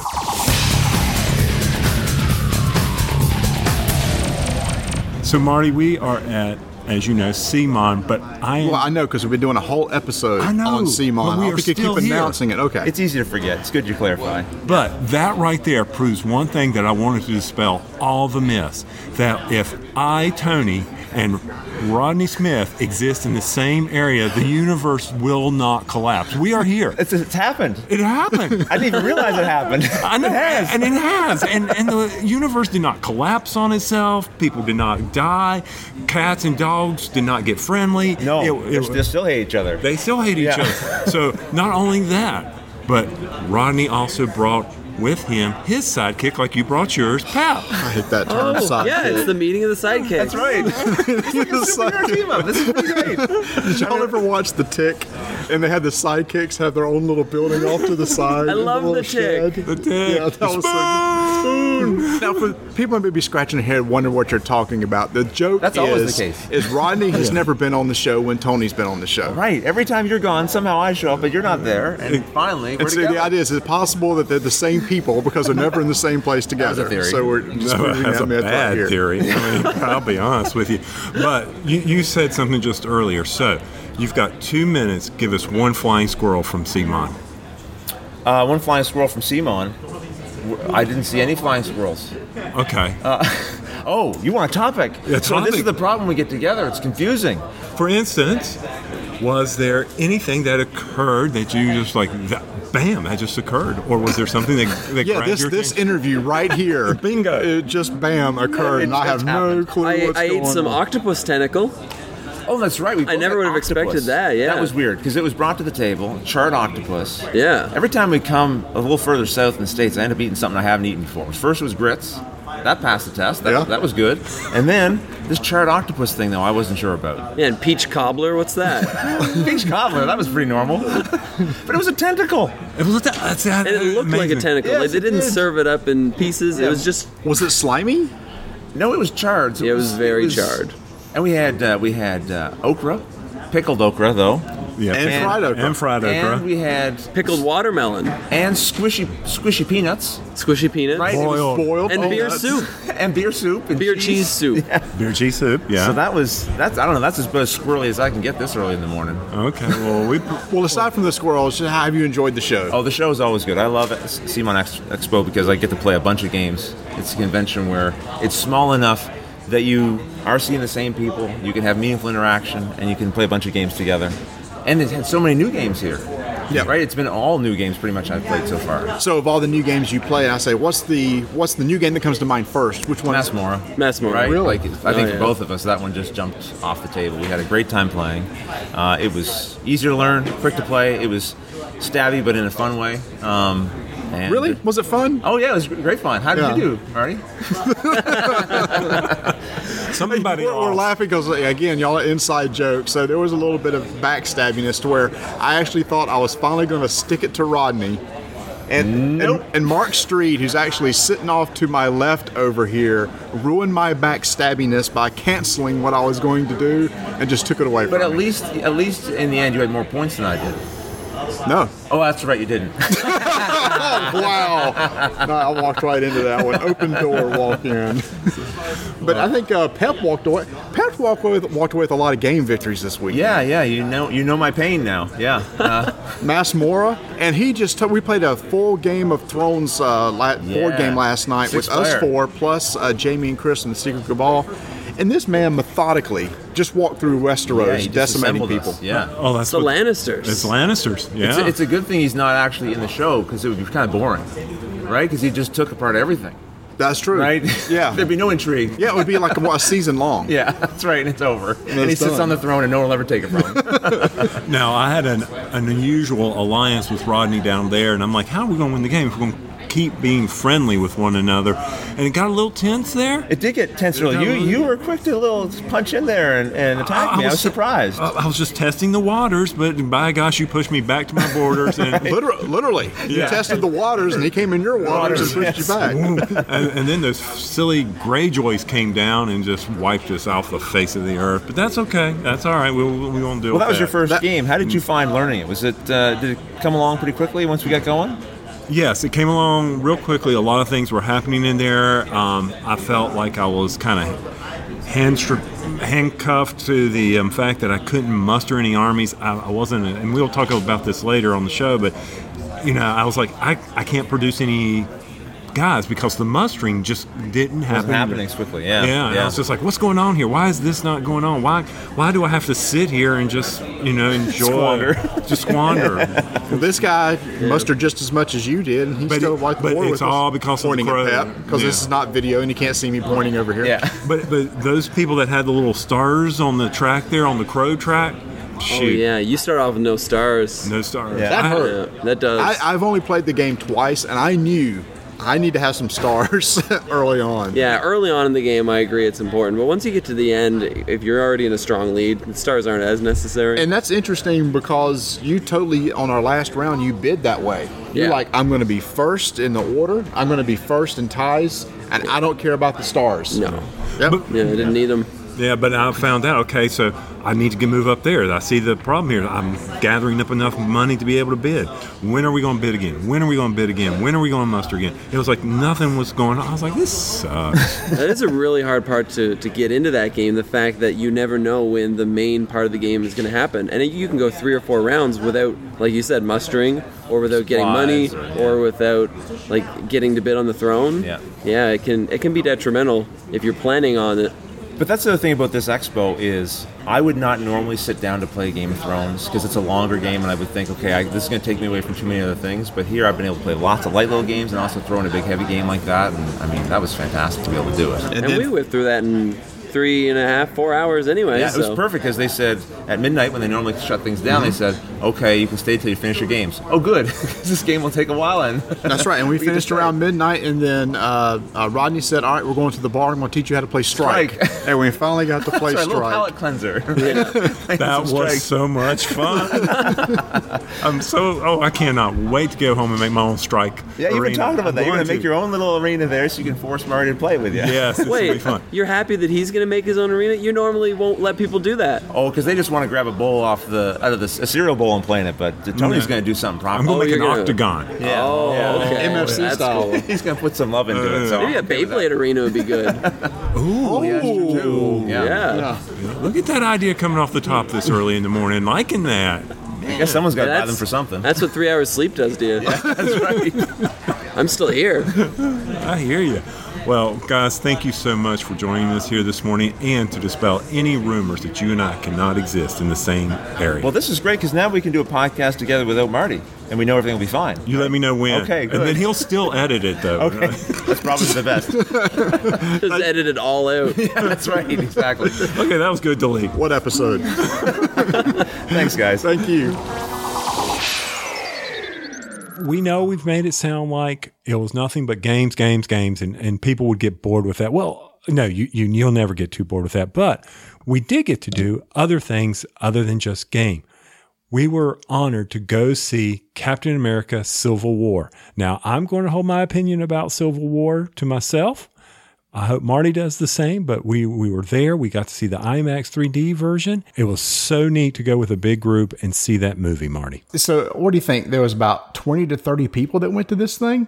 You know, there had to be more than that. Oh, there was a ton of people, and there were five people in my car, which was a fun ride over to uh, to the theater. There's a picture of that somewhere. yeah, Mark Streed posted a picture of that with the uh, with Jamie and Chris and Mark in the back of my car, and you and I in the front. We sh- we should have slid the seats back. Even well, I'm tall, so my seat was already back. Poor Mark. I felt sorry for his knees. The only bad thing was our reserved seats were like five rows back from the IMAX screen wearing 3D glasses. So I got kind of headache about halfway through trying to keep up with everything that's going on. Because with your field of vision, you're only going to see one part of the screen. So you're constantly looking to your left and your right and see what's going on. Yeah, I agree with you. I mean, Scarlett Johansson in my face. I was okay with that, but but then then you know, um, Robert Downey Jr. in my face. Oh my God, I can't I can't take all that Robert Downey, you know. So, but still, it was a great experience to go to the theater and see that in 3D and be one of the first with our commemorative ticket. That was awesome. And my layered buttered popcorn, which I made last for three days. Yes, because you got it refilled as we were leaving, and everybody was just floored by the fact. Well, yeah, it's a large. If you buy a large, you get a you get a refill, free Right. refill. I paid for a large. I'm getting a refill. By gosh, if I pay six dollars for a large soda at that place, you better believe I'm getting a refill of that too. Now we won't talk about old man disease in the night and having to get up and constantly pee, but that's beside the point. And let me tell you, I'm not kidding. I made that popcorn last. On the last day, I still had some left and brought it down to Jamie and Chris for them to eat when we had to leave. So I made it last from Thursday night to Sunday. And it tasted just as fresh. Oh, because it was layered, layered butter. But yeah, that was so much fun to be able to go and, and check that out. And I'm still somewhat regretting I should have made that my first pick. But anyway, in the movie um, segment, and Tony, it, it finally happened. We got to play the phenomenon that everybody's been talking about Strike. One of Drive Through Reviews' favorite games of all time. There is heavy sarcasm in there. Joel does not like that game. He went and bought it. It's like, yeah, that's it. I'm done putting it putting it away. This is one that Rodney got into or found when he went to the Ashes weekend. So Rodney went and bought it, and then Rodney brought it and had to teach it to us. Imagine dice and a bowl, and that's your game. I'm sorry. If Joel doesn't like it, all he's got to do is call me or text me or whatever, and I will buy it off of him. I loved it. I thought it was that's that was up there with unusual suspects for me. And ju- no, I'm sorry, not unusual with Tada. It was silly fun, and I enjoy games like that. So I had no problem. I enjoyed it so much that that I got the dimensions from Rodney, and I'm going to make a custom one. You're probably going like, what are we talking about? It's a plastic, it's a plastic bowl, but they call it an arena, and the dice are gladiators, and it's a D6, and on the one is an X. You got a five die, Six, six, six. Six die. You start with six. die. Okay. There's there's uh there I think does it get seated with one it gets seated Mm-hmm. with one die and then one person throws in a die hoping to match the number of the existing die. Well, you can keep throwing in dice. And your goal is is once two match, you get to take them and put them back in your hand. So that's the whole thing is you don't want to run out of dice. So it's a push your luck thing. It's like, do I want to spend my last dice? You can just pass and and and move on. The rule, Tony, this is just so crazy. Let's say for it just so happens that several dice match and you get to take them all and there's no dice left in the bowl.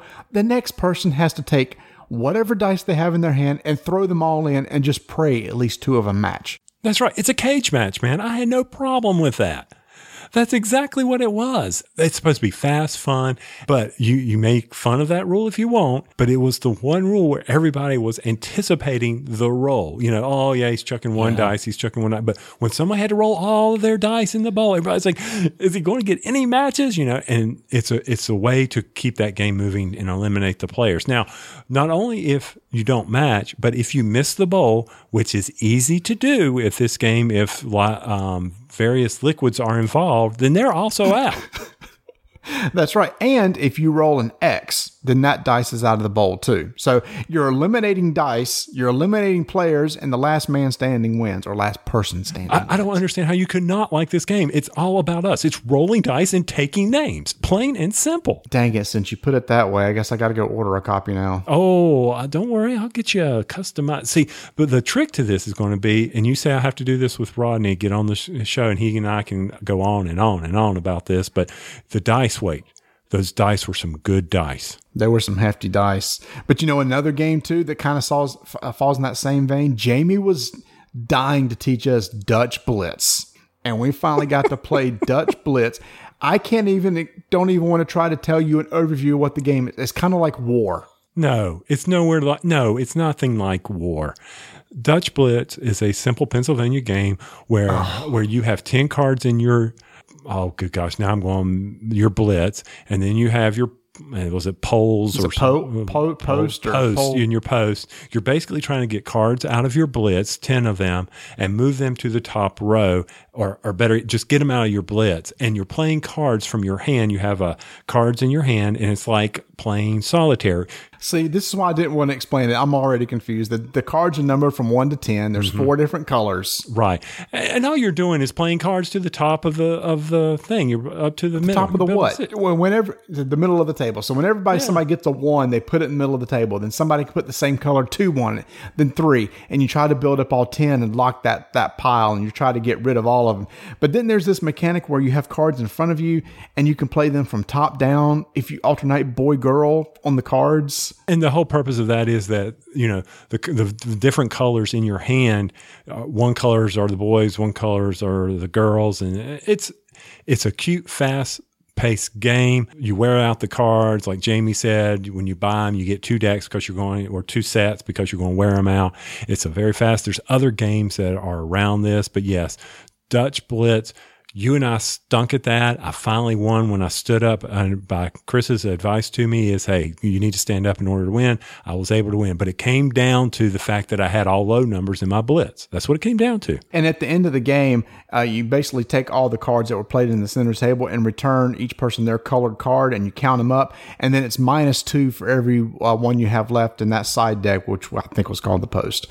And so the person with the highest score wins. And then I think you play until somebody reaches was it seventy five, something like that. some number like that. Yeah, seventy five. And I, I hate speed games like that. I, I okay, hates to yeah. Okay, another coin in the geek jar.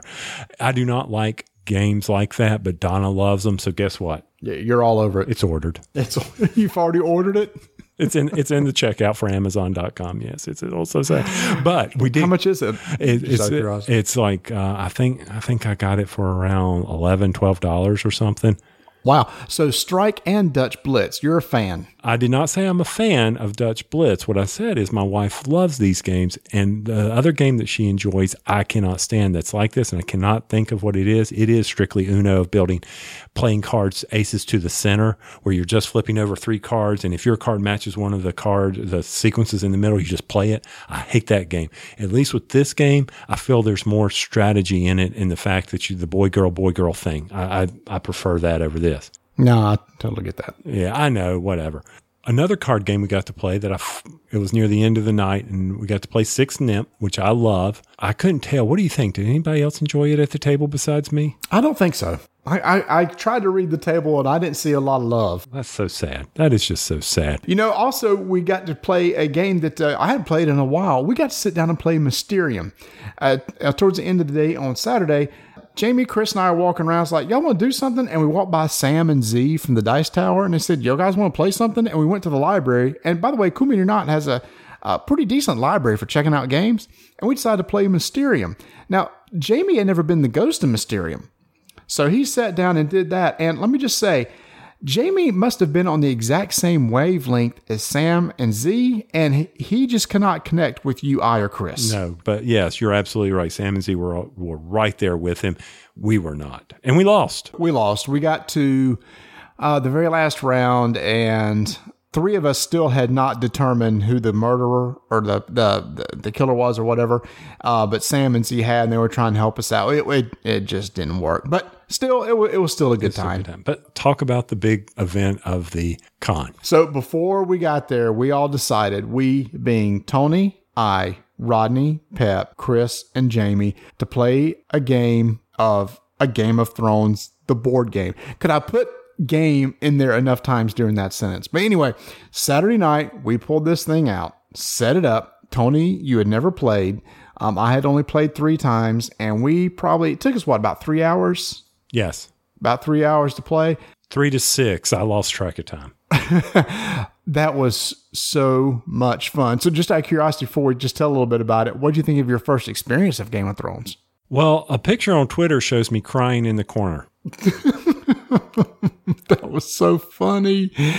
Tony was making a phone call and he couldn't hear, so he had his head buried in the corner, and we are it looked just like he was crying. So we grabbed a shot of it. and It was just funny.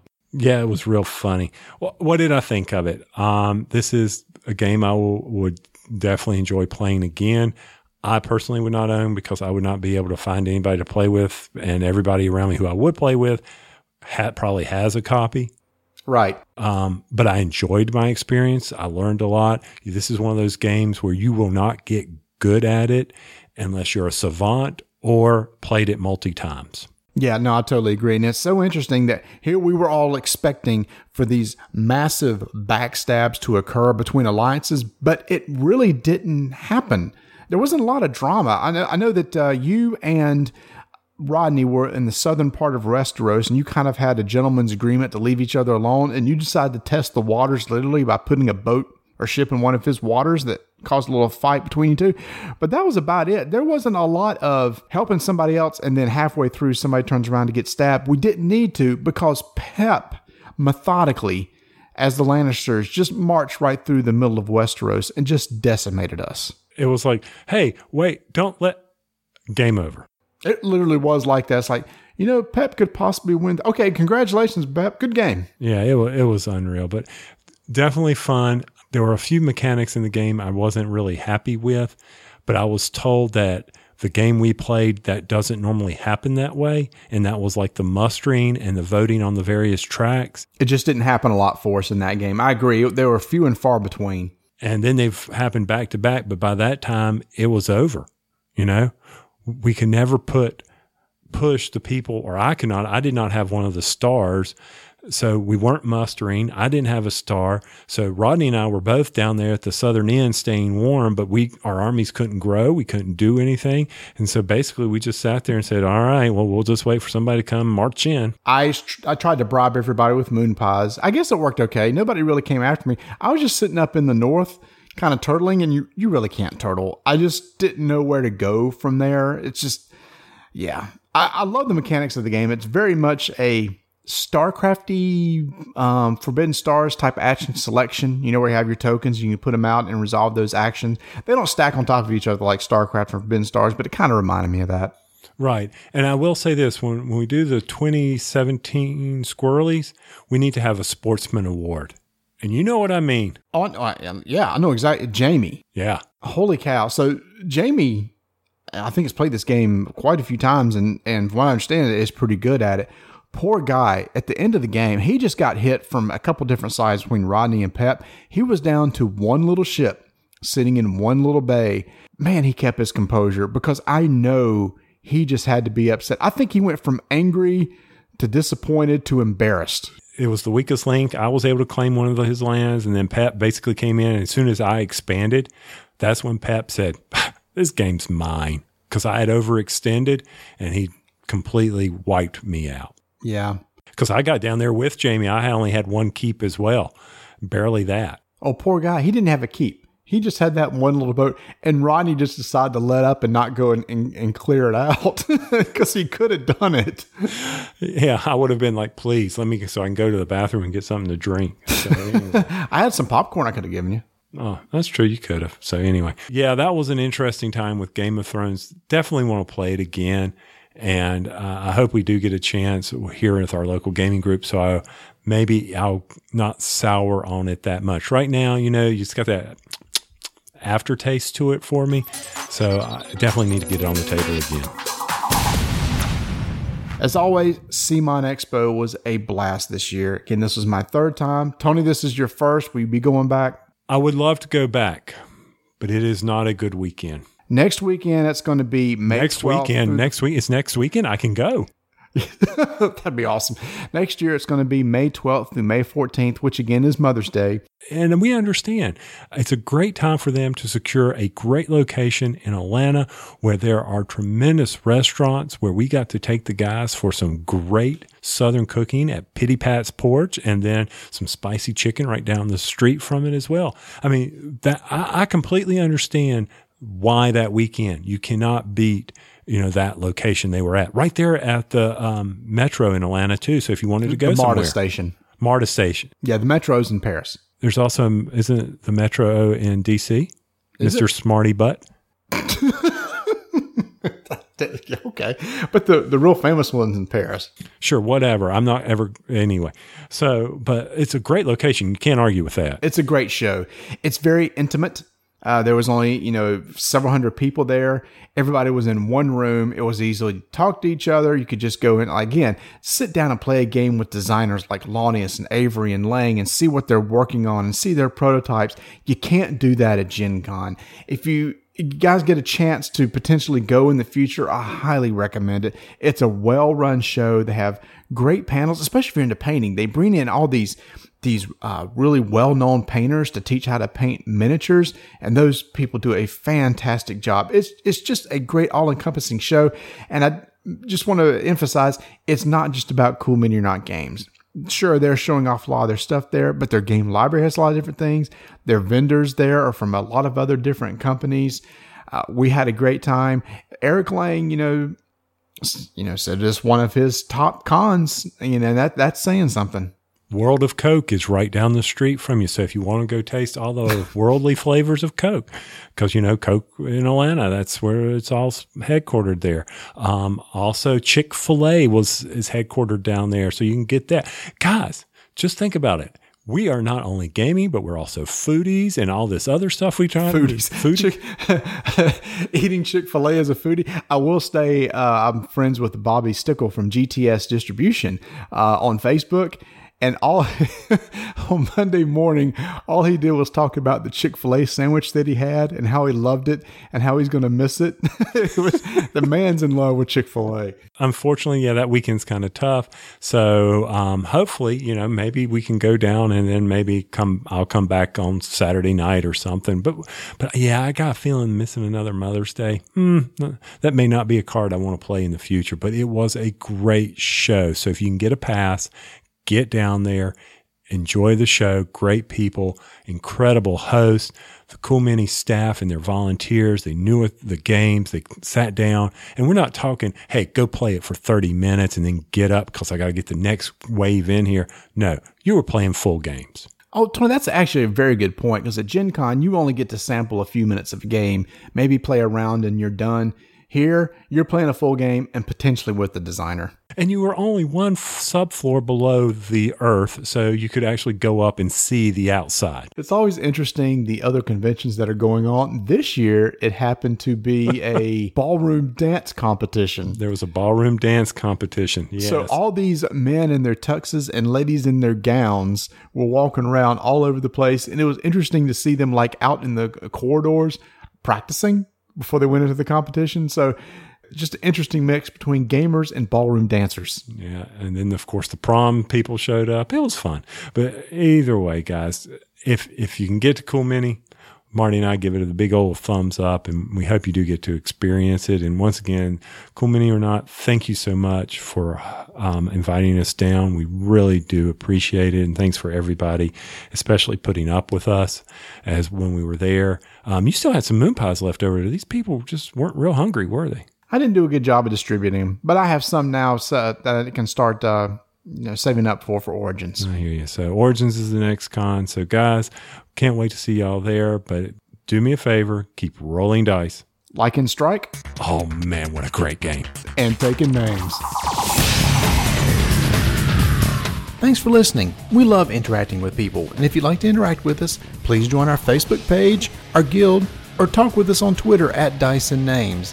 In addition, if you'd like to support the show, please go out to podpledge.com. Make sure to come back for our next episode where we have Rob Daviau, designer of the Legacy games, to talk to us about Seafall. Three, two, one. We are so excited. To, thanks for the snap. You gonna bang the table too? okay. Yeah, that's awesome.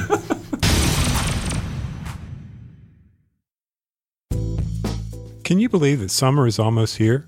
Well, if you haven't gotten your pre orders in over at funagain.com, time is running out on you. Be sure to take advantage of those pre orders and get the discounts that you need, especially if you're interested in the Easter basket. This is kind of like the Advent calendar that gives you special mini expansions expansions for Imperial Settlers, Colt Express, Snowdonia, just to name a few. Be sure to check it out at funagain.com.